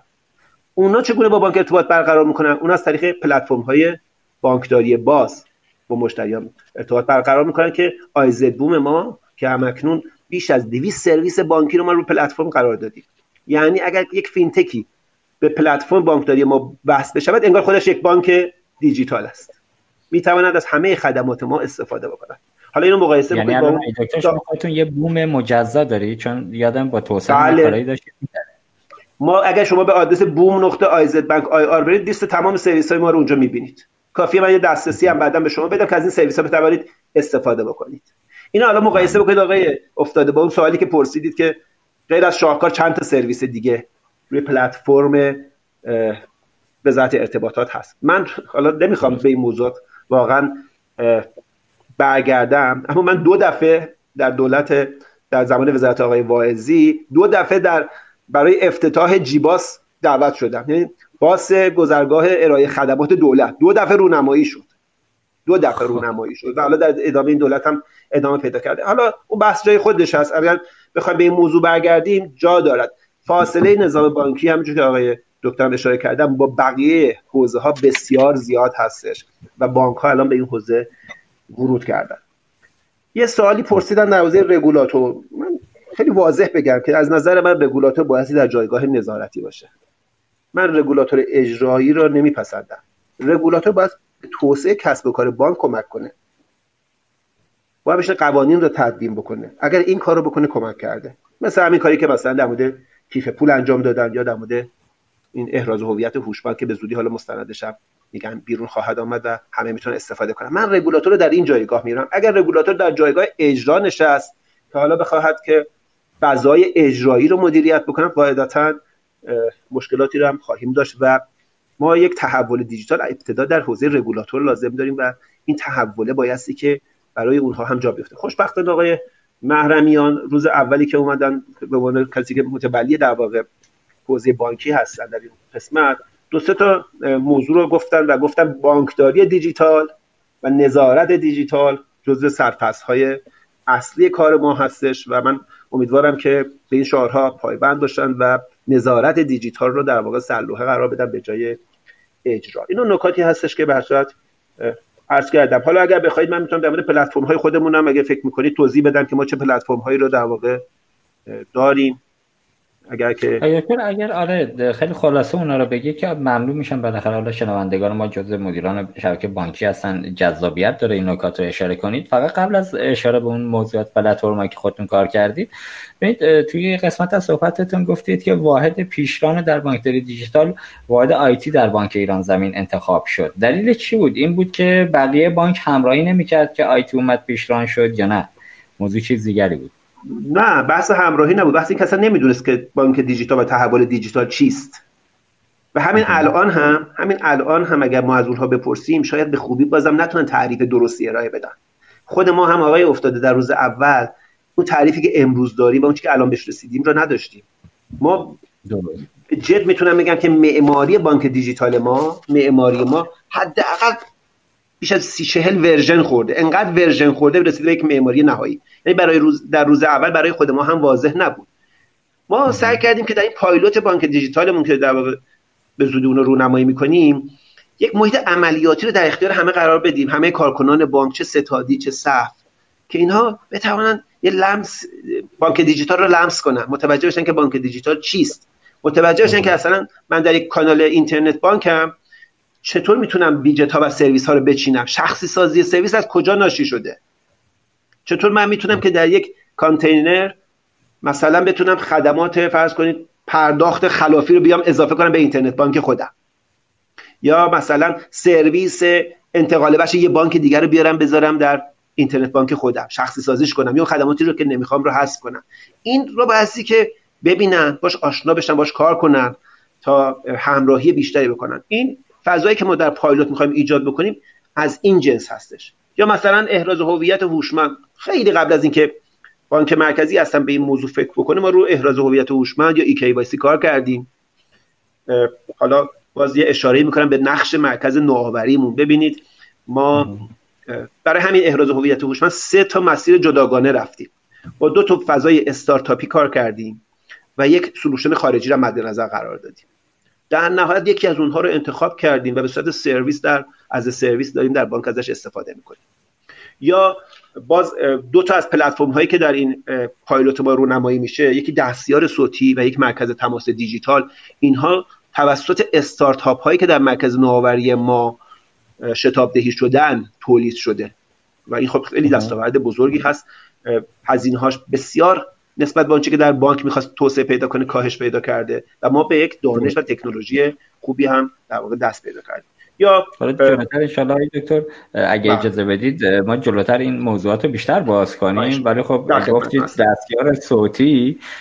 من یاد یه تجربه افتادم مثل برام یه بانک های محترم رو یه همراه بانکی داریم. ازش استفاده می یه دستیار صوتی داره. بعد جذابه واسه هر وقت این دستیار صوتی کلیک می‌کنم باز میشه میگم خب گردش حساب. و فقط تایپ می‌کنه نگات می‌کنه. هیچ اتفاق دیگه نمیفته عملا.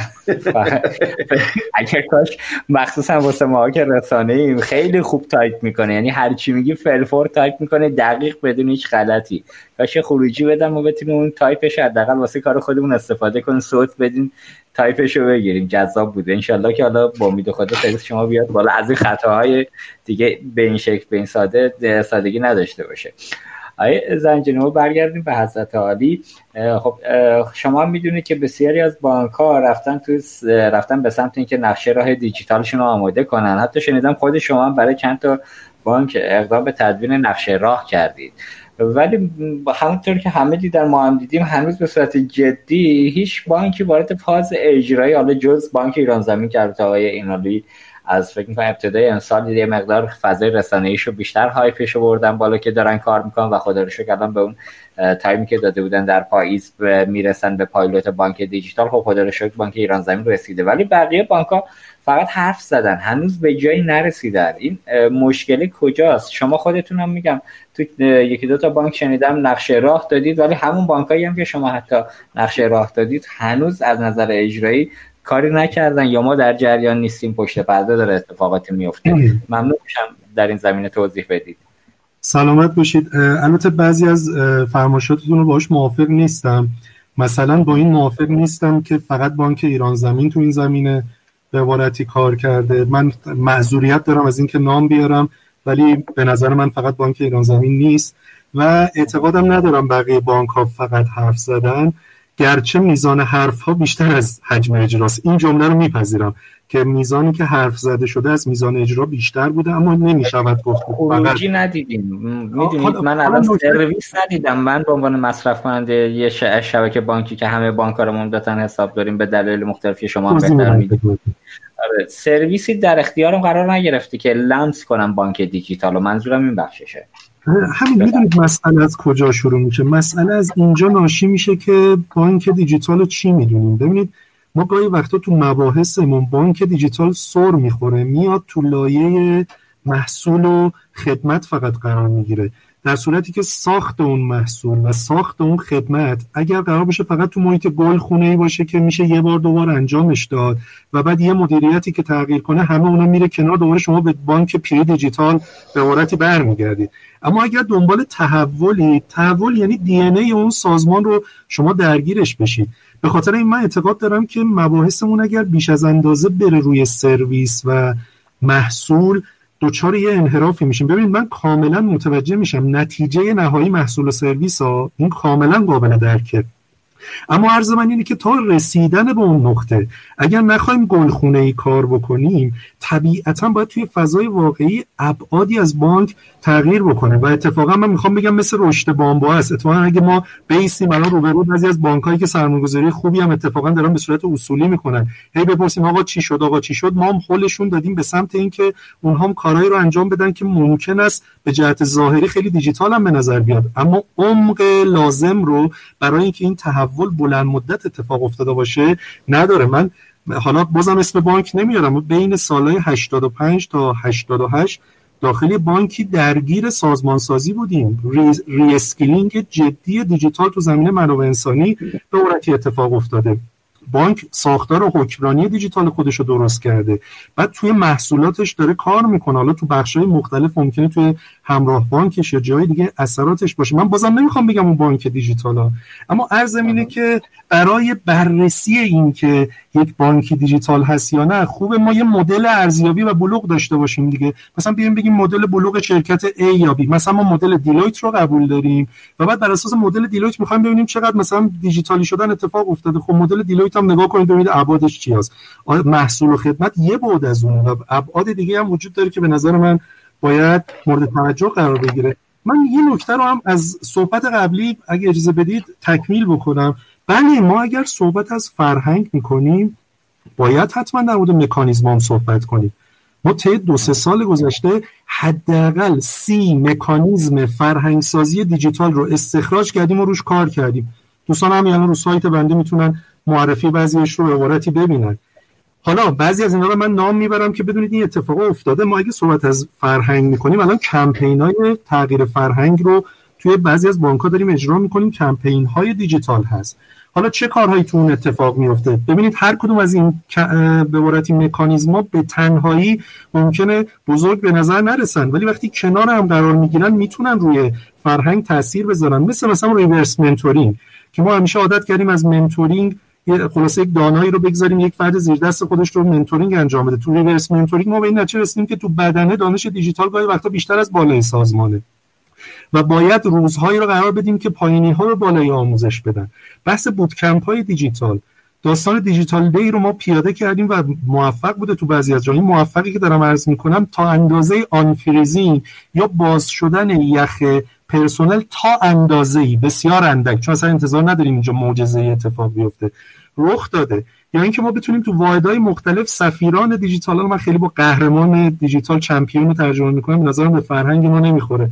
ما با سفیران دیجیتال رو شناسایی بکنیم و بعد بتونیم دانش دیجیتال از دل جلسات و از دل کمیته داخل واحدها تزریق بکنیم. و بعضی از جاها داستان digital currency یا digital coin ا رو برای اینکه افراد بتونن یک سیستم پاداشدهی دیجیتال داشته باشن با واحد پول سازمانی به داشته باشیم. بحثای enterprise social media رو پیش بردیم که چگونه ما فیسبوک سازمانی داشته باشیم و افراد بتونن تو اونجا در مورد راهکارهای دیجیتال با هم صحبت بکنن. این که من دارم عرض می‌کنم نه اینکه توی سازمان همه اینا موفق میشه اتفاقا شما ده تا کار انجام میدی سه تاش ممکنه به نتیجه برسه. اصلا فرهنگ سازی یعنی همین. فرهنگ سازی نرخ موفقیت اینیشیتیواش بالا نیست.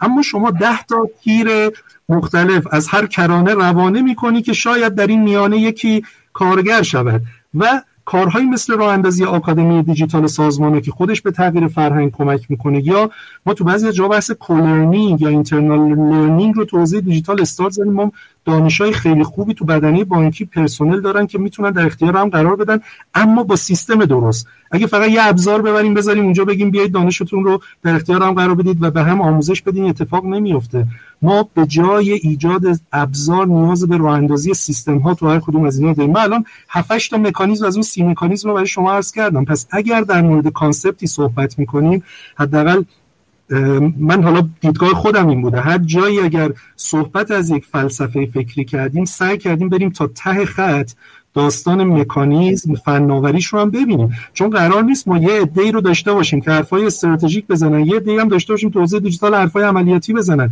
کسی که عملیات رو تو حوزه دیجیتال متوجه نشه نمی‌تواند حرف استراتژیک بزنه و نمی‌تونه درست conceptualizing یا مفهوم سازی رو انجام بده.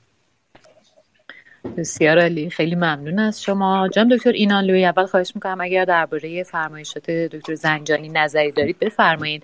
و بعد از اون پلتفرمای پایلوت بانکداری دیجیتال خیلی بر من جالب شد. می‌خوام اگر مقدور هست براتون بیشتر راجع صحبت بکنیم و بفرمایید که چند تا سرویس قراره که از این طریق ارائه بشه به بله من بله نکته دارم در مورد صحبت آقای دکتر. ببین من یه سوالی می‌پرسم آقای افتاده آقای دکتر شامی دوست دارم که در یک کلمه در واقع جوابشو بگیرم. به نظر شما مؤثرترین شخصی که می‌تونه تحول رو حالا اگه به شخص بگی در یک بانک ایجاد بکنه کی هستش؟ آیا افتاده به نظر شما کی هستش؟ والا من فکر می‌کنم کارمند پشت باج است که ارتباط مستقیم با مشتری داره. بله. آیا دکتر ببخشید عذرخواهی می‌کنم که این سال از شما می‌پرسم البته جسارت نشه. به نظر شما چه کسی موثرترین شخص در تحول هستش. حالا حیف که الان زمان در سه بانکی منظورم هست البته. بله. بله حیف که زمان کمه. تا من با پیشینه و پشتوانه این پاسخ رو بدم فقط بدون این پاسخ من پشتوانه داره. من با فاصله مدیر عامل رو می‌دونم. بله. حالا من نظر خودم میگم. به نظر من یه مقدار کامل کنم. وقتی میگم کارمند پشت باجه از زاویه دید مشتری بیرونی که اون لمسش کنه که واقعا یه تحولی در بانک ایران زمین تا دیروز یه کار دیگه می‌کرد بانک ایران زمین با من ولی الان داره یه اتفاق دیگه میفته اونجا من میگم کارمنده نقش موثرتری داره که اینو به منم القا کنه. بفرمایید. من معذرت می‌خوام آقای دکتر اینالوی قبل اینکه شما ادامه بدید من فقط در دو جمله این نکتم رو توضیح بدم که یه وقت سوء برداشت نباشه. داستان تحول دیجیتال به طور جدی آغازش برداشتم رو دارم عرض می‌کنم. البته مبتنی بر منابع هم هست. از بالا به پایین و در ادامه جلب engagement از پایین به بالاست. و تو کل ادبیات تحول دیجیتال این چیزی که تو جای مختلف تکرار شده. اگر مدیر اول اگر اون نفر اول بخواهد شاید تحول بشود. اما اگر نخواهد عالم آدم جمع بشوند امکان تحول نخواهند داشت. عذرخواهی می‌کنم خدمتتون هست بله خیلی ممنون استفاده کردیم من البته نظرم اینه که اون شخص مشتری هستش. و حالا برای این صحبت هم, هم نظر این نظر شخصیم هستش فکت های خودم رو هم دارم. فکر می‌کنم اون مشتری هستش که سازمان رو مجبور می‌کند که تحول دیجیتال رو در واقع به جلو ببرد. من قبل از که بحث این پلتفرم ها رو شروع بکنم یه نکته سرکار خانم فرمودی در مورد سندهایی که سندهایی که ارائه میشه برای بحث تحول دیجیتال در سازمان ها یه نمونهش رو یادمون هست دیگه. اینجا فکر کنم یک بحث کردیم. سندی بود که وزارت اقتصاد داد. من یک گریزی به اون موضوع بزنم چون تو سال قبلی شما از آیه دکترم بود تقریبا. و با همین سوالی که پرسیدم می‌خوام بگم که من به اون سند غیر از اینکه می‌دونم بالاخره یه کار انجام شده بود یه کار شسته رفته شسته رفته که یه کاری رو به هر سال ارائه کردم برای اولین بار که در جای خودش جای تقدیره. اما ایرادات اساسی بهش وارد هست. من قبلا همون سند رو نقد کردم. و مهمترین نقدش همین بود که الان عرض کردم. مشتری رو کجای کار دیدن؟ اصلا از مشتری کجا نظرخواهی شده؟ حتی از فینتک ها هم نظرخواهی نشده بود. دقت کنید به عنوان مشتریان اصلی بانک دیجیتال. فینتک ها و مشتریان دیجیتال اونجا نبودن. شما اون سند را کسانی نوشته بودن که digital native نبودن. مثل من از دوران mainframe اومده بودن تا الان و ضمن احترامی که همشون قائل هستم میگم که سندهای تحول دیجیتال رو باید digital native ها بنویسن کسانی که به قول آقای دکتر DNA شون دیجیتال باشه. ساختار منسجم هم نداشت دیگه حالا بماند که پراکندگویی توش زیاد بود. اما یه نکته که فقط توش بود که خیلی به نظر من جای سوال داره که امیدوارم تو سندهای بعدی حتما اصلاح بشه و یا در سازمان ها بهش توجه بکنن. اونجا که اومده بود اثرهای درآمدی و هزینه‌ای بانک دیجیتال رو توضیح داده بود. در درآمد به افزایش فروش و نمی‌دونم افزایش مانده و مانده مبالغ بانکی و درآمد از پرداخت و از این نکات بهش اشاره کرده بود. تو هزینه به کاهش شعب و کاهش ستاد و ستاد کمتر و هزینه های عملیاتی کمتر. از این صحبت ها تو قسمت اثراتی که داده ها خواهد داشت واقعا یک نتیجه گیری فاجعه. کاهش مثلا ارزش معوقات بانکی رو مثال زده بود. ببینید خودمون نگاه کنیم اکوسیستم بانکداری ما تو دیجیتال به چه چیزایی فکر می‌کنه؟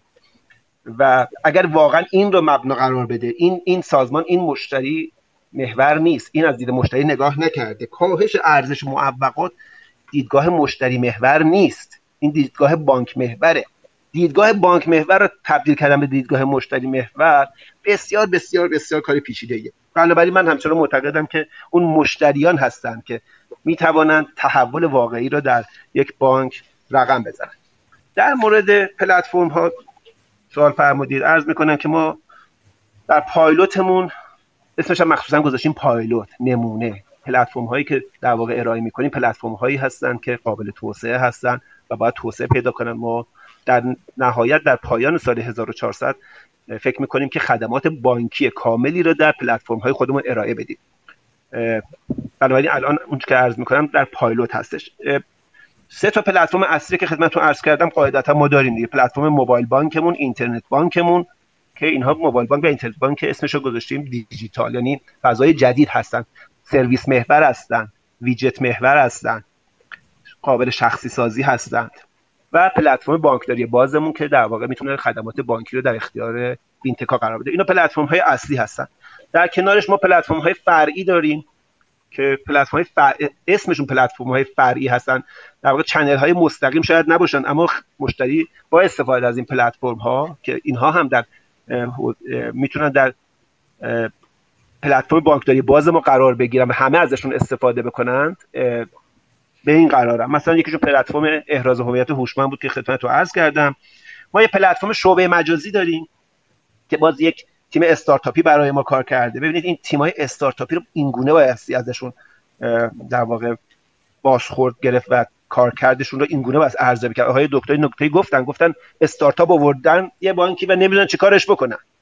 یعنی اصلا موضوع رو نگرفتن. فقط فهمیدن که باید یه مرکز نوآوری داشته باشن استارتاپ ها بیان. باید بتونید برای اینو کار تعریف کنید.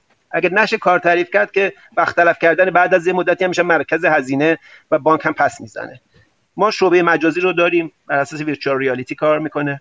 پلتفرم کارت هدیه داریم حالا اینا وقتی رونمایی بشود در واقع همه می‌تونن ازشون استفاده بکنن ببینن که چگونه هست. ما پلتفرم کیف پول تمام خدمات زیرساخت مورد نیاز کیف پول رو آماده کردیم در پلتفرم بانکداری بازمون هم قرار دادیم. پلتفرم پلتفرم آکادمی دیجیتال یا آموزش های دیجیتال داریم که هم برای کارکنان بانک هم برای مشتریان مورد استفاده قرار خواهد گرفت که بتونن هم مباحث عملیاتی و تئوری موضوع رو آشنا بشن هم بتونن با سامانه های ما اگر مشکلی دارن آموزش ببینن بتونن با این سامانه ها و این پلتفرم ها کار بکنن. پلتفرم باشگاه مشتریان دیجیتال رو داریم که در واقع یک loyalty system هستش از باشگاه به سمت loyalty system رفته. پلتفرم دستیار آقای افتاده گفتن امیدوارم که تجربه بانک ما تجربه خوشایندی باشه براشون. ولی به هر ما داریم پلتفرم دسترسی صوتی فقط 8 تا سرویس آقای افتاده بالا آوردیم. و واسه همین میگیم پایلوت و در ادامه امیدواریم که به مرور هی این پلتفرم ها تکمیل بشن و بتوانن سرویس های بیشتری رو ارائه بدن. پلتفرم مرکز تماس دیجیتال هستش. مرکز تماسمون رو ارتقا دادیم به یک مرکز تماس دیجیتال. در اون امکان ارتباط ویدئویی با مرکز تماس رو ایجاد کردیم. به سمت سوی video banking داریم میریم که افراد بتوانن با تماس های تصویری با مرکز تماس این سرویس رو بگیرن. عرض کنم یه پلتفرم بازاریابی خدمتتون عرض کردم. اینا پلتفرم هایی هستن که در این پایلوت همزمان همه با همدیگه در واقع رونمایی میشن و مورد استفاده مشتریان قرار می‌گیرن. در حال حاضر این پلتفرم در sandbox قرار گرفتن و کارکنان بانک و مشتریان منتخب دارن اونها رو تست می‌کنن و feedback های اونها رو ما می‌گیریم. انشالله بعد از اینکه feedback ها رو گرفتیم بازخورد ها رو گرفتیم پس از اصلاح و احتمالا نهایی شدن در اختیار همه و عموم قرار خواهد گرفت. خیلی ممنونم متشکرم. آقای اینالوی توضیح که دادید حتما باز یه مقدار انتقاد خودم رو که گفتم کارمند پشت باجه عملا می‌تونه نقش موثری داشته باشه در اجرایی شدن تحول دیجیتال. بالاخره من میگم مدیر بالادستی بله اون باید بخواد به عنوان مدیر عامل این اتفاق بیفته ولی شما تا زمانی که نتونید اینو توی سازمان خودتون اجرایی کنید و کارمند حالا پشت باجه یا ستادی یا هر جای دیگه ای رو همراه نکنید با خودتون. این تحول بدون همراهی بدنه امکان پذیر نیست. بالاخره به قول یکی دوستان بانک باید حس داشته باشه واسه انجامش. حس نداشته باشه قاعدتا این اتفاق خیلی اگرم بیفته جذاب اتفاق نمیفته. آقای شامی زنجانی من آخرین سوال رو اگر اجازه بدید از حضرت عالی بپرسم. به عنوان سوال آخر که شما توضیحاتتون رو کامل بدید. اگر جنبندی هم دارید از صحبت که داشتید تا به الان در کنار همین سوال خواهش می‌کنم جنبندی خودتونم بگید. حضرت عالی همزمان توی دانشگاه دارید فعالیت می‌کنید. تو بسیاری از بانک هم نیز به عنوان مشاور تحول دیجیتال دارید کار می‌کنید. از دیدگاه شما که تو هر دو تا لایه هم دانشگاه و هم صنعت دارید کار می‌کنید راهکار خودتون برای صنعت بانکی که درست بیاد تحول دیجیتال رو پیاده سازی کنه چیه؟ خب خیلی ممنونم. خدمتتون عرض بکنم من در برخی تعداد محدودی از بانک ها سعادت همکاری داشتم. بسیاری نبوده. ممنونم از توجه شما. خدمتتون از کنم من یه جمله فقط در مورد بحث مشتری مداری و اون داستان مدیر عامل عرض کنم. الحق و الانصاف من تو نظام بانکی همون اندازه که مردم رو توی کشور در رأس امور دیدم همون اندازه مشتری رو هم در نظام بانکی در کانون توجه دیدم. یعنی به نظر من ما همه چیمون به همه چیمون میاد و شبیه همه. یعنی باید دقت بکنیم که بعضی از جملات جملات خوبی است اما آیا واقعا ما داریم مسیر خودمون رو روی اینکه مشتری آیا اصلا ما مشتری که داریم انقدر بلوغ دیجیتال دارد که به عنوان یک مشتری پیشران خواستار کوتاه صحبت کنم. که اگر ما اون بالا مغز رو درست نکنیم تفکر و دیدگاه رو درست نکنیم و یک سکان خلاصه دار درست یا ناخدای درست رو به عبارتی قرار ندیم این مسیر به جایی نخواهد رسید. ببین شما دنیا رو بررسی کنید. ببینید تو شرکت های بزرگ توی نمونه مشابه اونایی که به نتیجه رسیدن واقعا وابسته به اون brilliant mind ها اون ذهن های عالی بودن که تونستن کار رو هدایت کنن. مثلا کتاب آخر آقای اسکینر که ما انشالله تا زمستون به عبارت ترجمهش رو ارائه خواهیم کرد که بحث عنوانش هم قطب‌نمای بانکداری دیجیتاله به همین پرداخته. داره میگه من تو هر بانکی که رفتم رهبرانی رو دیدم که اونها بانک رو همراه خودشون کشیدن و تونستن اونها رو به نقطه بیارن که یه سری تحولات رو منجر بشن. ولی اگر بخواد رهبری دیجیتال اتفاق بیفته خب ما در وهله اول نیاز به ثبات مدیریت داریم. خب من جایی مثلا همکاری داشتم توی سالهای گذشته تو پنج سال سه مدیر عامل به خودش دیده. خب شما ببینید اصلا تو این سیستم البته ممکن شما بفهمید خودش اصل تحوله. بله ولی دیگه تحول به معنای کیاس به معنای آشوب. اگر بخواد یه اتفاقی بیفتد شاید اون ثبات مدیریت نکته بسیار مهمی باشه. نکته بعد ما داریم میریم سمت بانکداری دیجیتال. خب بانکداری دیجیتال اهمیت بالایی داره که ذهنهای دیجیتال اونو هدایت بکنن. همین آقای اسکینر تو کتاب 2020 یه مسئله جالب رو مطرح می‌کنه. میگه برید seat های هیئت مدیرتون رو ببینید. ببینید اینا تخصص و background شون چیه.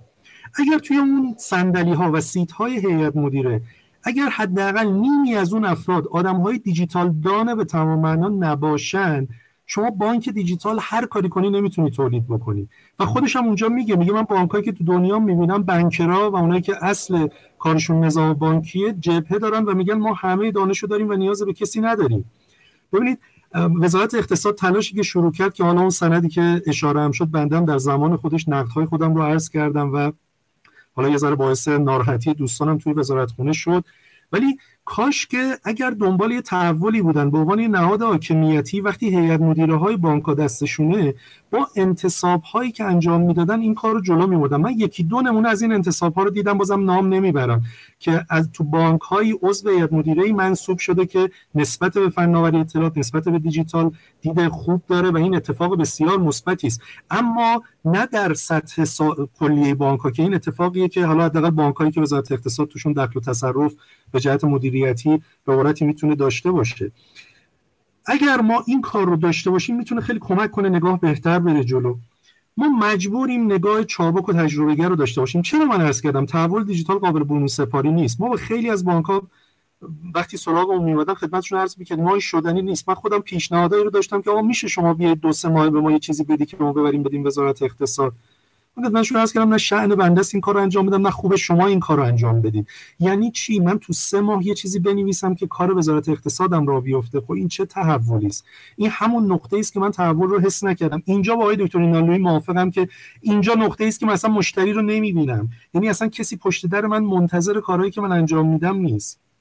تو نظام بانکی ما چقدر مشتری وابسته به اون سرویس ها داره بانک عوض می‌کنه. switching cost ش چقدر اینا موضوعاتیه که ما باید بهش دقت بکنیم. نگاه مبتنی بر چابکی و تجربه گری یعنی اینکه ما باید خودمون از درون متحول شیم. ولی ببخشید چون گاهی وقتا حالش رو نداریم چون گاهی وقتا توجهمون جای دیگه است. می‌خوایم این رو برون سپاری کنیم و خیلی وقتا فکر کنیم اگر یه نقشه راه از یکی بگیریم می‌تواند خیلی کمک کنه مثل گرفتن یه نقشه دایت و رژیمه.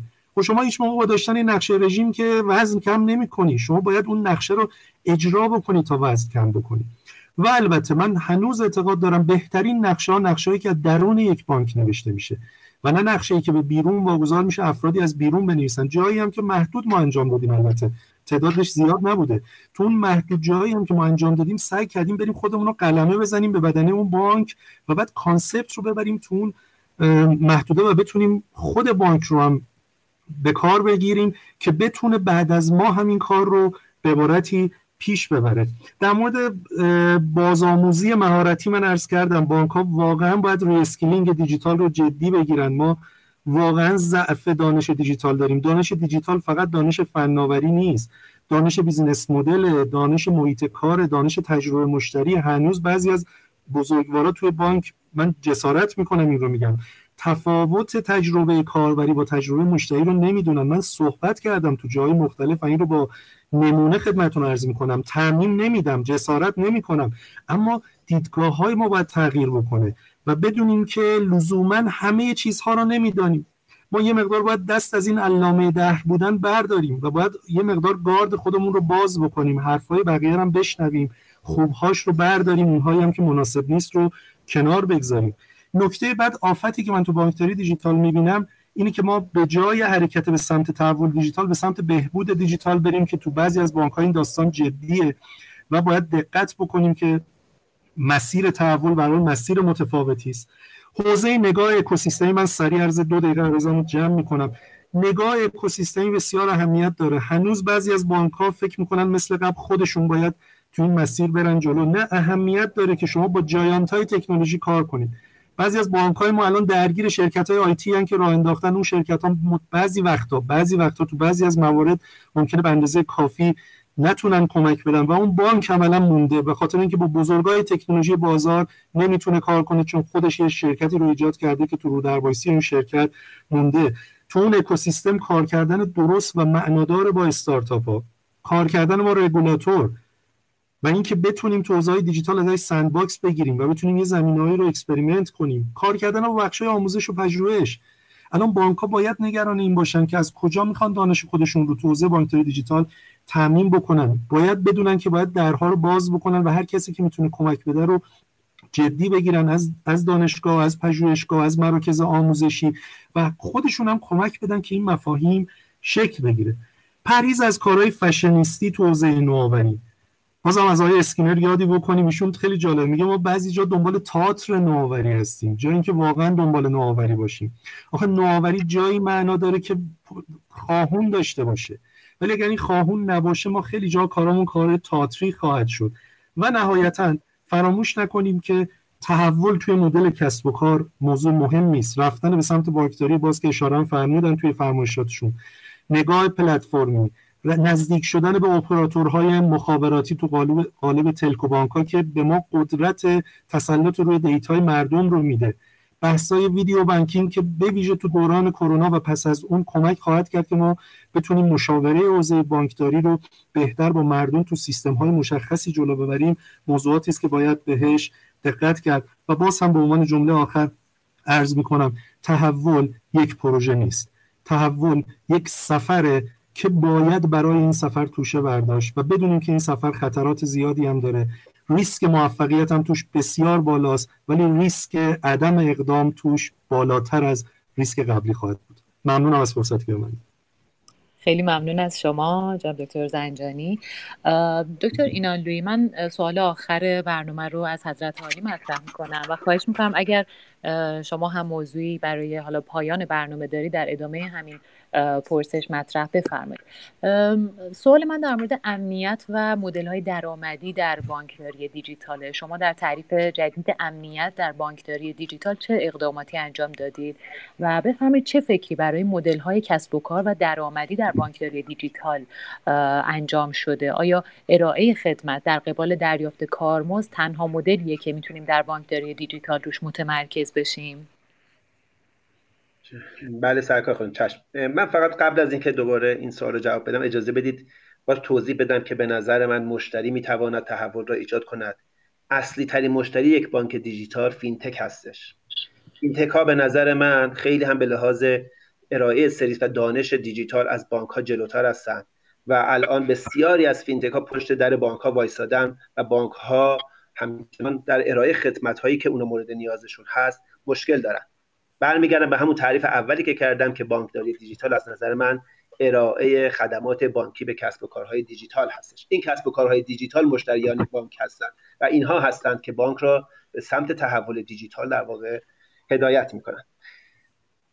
خب حالا سوال امنیتی رو اگه بخوام جواب بدم سرکار خانم این گونه هستش که ببینید الانم مطرح شد دیگه. پلتفرم های باز که میان داستان امنیت هم فرق می‌کنه. ما در بانک ایران زمین با این موضوع مواجه شدیم دیگه. شما خدماتتون رو در پلتفرم باز قرار می‌دید.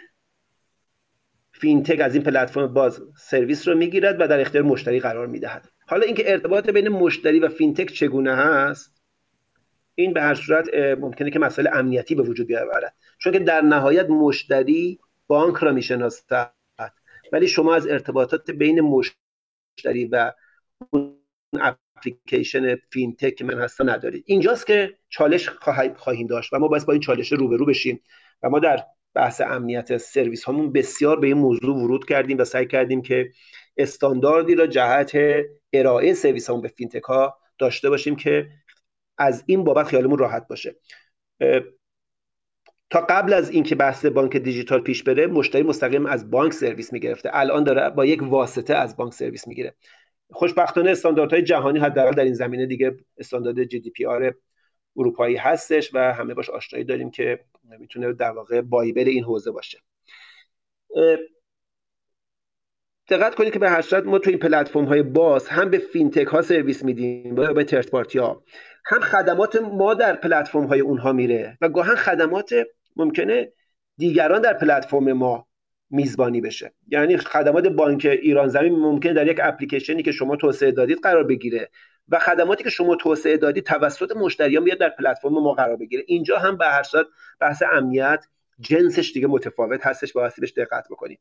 همین مدلی که الان خدمتتون عرض کردم می‌تونه در بحث کارمزد هم مطرح بشه. وقتی خدمات ما توسط دیگران ارائه میشه یا خدمات دیگران توسط ما ارائه میشه مدل کارمزدی دیگه متفاوته. مدل کارمزدی دیگه فقط مدل چند تا transaction خاص و مشخص نیستش که مثلا بگیم کارت به کارت تراکنش یک میلیون تاش 500 500 تا تومن 500 تومن کارمزد داره. ما تو این حوزه که ورود می‌کنیم وقتی وقت به صحبت شخصی سازی سرویس می‌رسیم سرویسی که آقای دکتر شامی زنجانی از بانک دیجیتال می‌گیره سرویسی که آقای افتاده می‌گیره سرویسی که سرکار خانم بهری می‌گیرن اینا متفاوت هستن. قاعدتا کارمزدهاشون هم ممکنه که متفاوت باشن. همه خدمات خدمات بانکی هم نیستن یک combination ی از خدمات بانکی و خدمات دیگر هستن. بنابراین نظام کارمزد عمومی من به نظر من کارایی ندارد و ما به سمت در واقع نظام کارمزدی شخصی سازی شده بایستی پیش بریم. مدل های مشارکتی هم وجود داره. همه فینتک ها نمی‌توانند به سمت مشتریان خدمات رو ارائه بکنن یک فینتک یک سرویس رو آماده می‌کنه. قاعدتا به دلیل اعتمادی که مردم به نظام بانکی و سیستم بانکی دارن بهتر هستش که این سرویس از طریق کانال های بانک به مشتریان ارائه بشه. اینجا هم مدل در واقع کارمزدی متفاوت هستش. و در خیلی از اوقات هم بانک ها در واقع بر روی فینتک ها میرن سرمایه گذاری می‌کنن که اصلا اون حالا یک مدل دیگری هستش مدل درآمدی بانک دیجیتال. می‌تونه از طریق سرمایه گذاری هم بر روی این گونه فضاها که خیلی هم الان در دنیاش رایج هستش انجام میشه یعنی مدل سرمایه گذاری بر روی یک استارتاپ و فینتک هم می‌تواند که یک مدل درآمدی بانک دیجیتال باشه. اگه بخوام صحبتمو جمعبندی کنم و بگم که در واقع اولا تشکر می‌کنم از جناب آقای افتاده و آقای دکتر شامی زنجانی. خیلی خوشحالم که منو دعوت کردید که در این جلسه در مورد پایلوت بانک دیجیتال بانک ایران زمین و تجربیاتم صحبت بکنم. اما ختم کلام یک جمله عرض می‌کنم. میگن ابو سعید ابوالخیر روی منبر بود. مسجد خیلی شلوغ بود. یه سری پشت در مونده بودن اومدن داخل. یکی اون بلند شد اون وسط گفتش که همه از اونجایی که هستن یک قدم برن جلوتر. ابو سعید ابوالخیر بلند شد از منبر اومد پایین مسجد رو ترک کرد گفت حرف درست همین صحبتی بود که این آقا کرد. ما بالاخره به قدم برداریم دیگه. یک جایی باید اولین قدم ها برداشته بشود. برداشتن این قدم ها نقطه شروع هست. ما نبایستی که بحث ها می‌تواند در کنار کار انجام بشود. قدم برداشتن و وارد در واقع گود شدن وارد استخ شدن خیس شدن باعث میشه که ما هم تجربیات ارزشمندی رو به دست بیاریم هم به هر این مسائل پروژه ها به جلو برن. ما نباید در مباحث کلامی و تئوری بمانیم و در اجرا در واقع ثابت قدم باشیم با سرعت ببریم جلو مباحث جانبی و نظری را هم در کنارش دنبال کنیم. ممنونم من دیگه ارزی ندارم. بزرگواریم شما متشکرم. این لوی ممنون عذرخواهی می‌کنم خانم بهری من میون صحبت شما اومدم. من خواستم که یه تشکر ویژه از آقای دکتر شامی زنجانی و دکتر فرهاد اینالوی معاون محترم فناوری اطلاعات بانک ایران زمین داشته باشم. آقای زنجانی ما اگر اجازه بدید با حضرت عالی خداحافظی کنیم و شما می‌خواهید خداحافظی بکنید با شنوندگان میکروفون در اختیار شماست. نکته پایانی کوتاهی هم اگر دارید می‌تونید بفرمایید. خیلی ممنونم. متشکرم از این فرصتی که در اختیار بنده قرار دادید. امیدوارم این بیش از دو ساعت گفتگو برای شنوندگان عزیز برنامه شما هم مفید فایده بوده باشه. برای همه بزرگواران آرزوی سلامتی و توفیق در این روزهای سخت رو دارم. خدا نگهدارشون. خواهش می‌کنم. متشکر از شما. ممنونم. حتما که مفید فایده برای بنده که بود. من مثل همیشه درس یاد گرفتم درس هست دادم خدمت شما بزرگواران. آیه اینا لوی ما خدمت شما هم هستیم. برای خدافزی با شنوندگان و نکته پایانی. خیلی ممنون آقای افتاده. بندم تشکر می‌کنم از جناب آقای دکتر شامی زنجانی سرکار خانم بحری و شنوندگان عزیز امیدوارم که مفید واقع شده باشه. خواهش کنم متشکرم. خانم بحری ما از شما بنده هم از شما تشکر می‌کنم. مرسی از اجرای خوبی که داشتید. انتهای برنامه رو من خدمت شما میسپارم. من هم از تمامی شنوندگان و مهمانان حاضر کمال تشکر و سپاس رو دارم. امیدوارم تونسته باشیم تو این ساعت. تا جایی که می‌تونستیم حداقل از طرف مهمانان برنامه آنچه که به عنوان تجربه که اندوخته بودن در سالهای گذشته رو در اختیار شما گذاشته باشیم. روزگار بر همتون خوش. خدا نگهدارتون. خانم بهری بفرمایید. ممنونم از شما. منم از حضور میهمانان عزیز و گرانقدر این قسمت از برنامه واقعا تشکر می‌کنم و در انتها مجددا از مدیران شرکت توسن تکنو بابت حمایتشون از این برنامه سپاسگزاری می‌کنم و امیدوارم که فعالان صنعت بانکی بتونن با استفاده از راهکارهایی که این شرکت در اختیارشون قرار میده روز به روز خدمات ارزنده تری به مشتریان خود عرضه کنند. امیدوارم که تونسته باشیم در این میزگرد در این میزگرد جذاب با حضور آقایان دکتر مهدی شامی زنجانی عضو هیئت علمی دانشگاه تهران و مهندس فرهاد اینانلویی معاون فناوری اطلاعات بانک ایران زمین. به ابهامات و چالش های تحول دیجیتال و موضوعات پیرامون اون پاسخ مناسب داشته باشیم. از شنوندگان ویژه برنامه اقتصاد دیجیتال هم به خاطر همراهی و همدلیتون تشکر می‌کنم. لطفا این برنامه رو به همکاران خودتون در شبکه بانکی معرفی کنید و حتما ما رو از نظرات سازندتون بهره مند بفرمایید. روزگارتون سرشار از خوبی و مهربانی. در پناه خدا باشید. رادیو اینترنتی اصر پرداخت.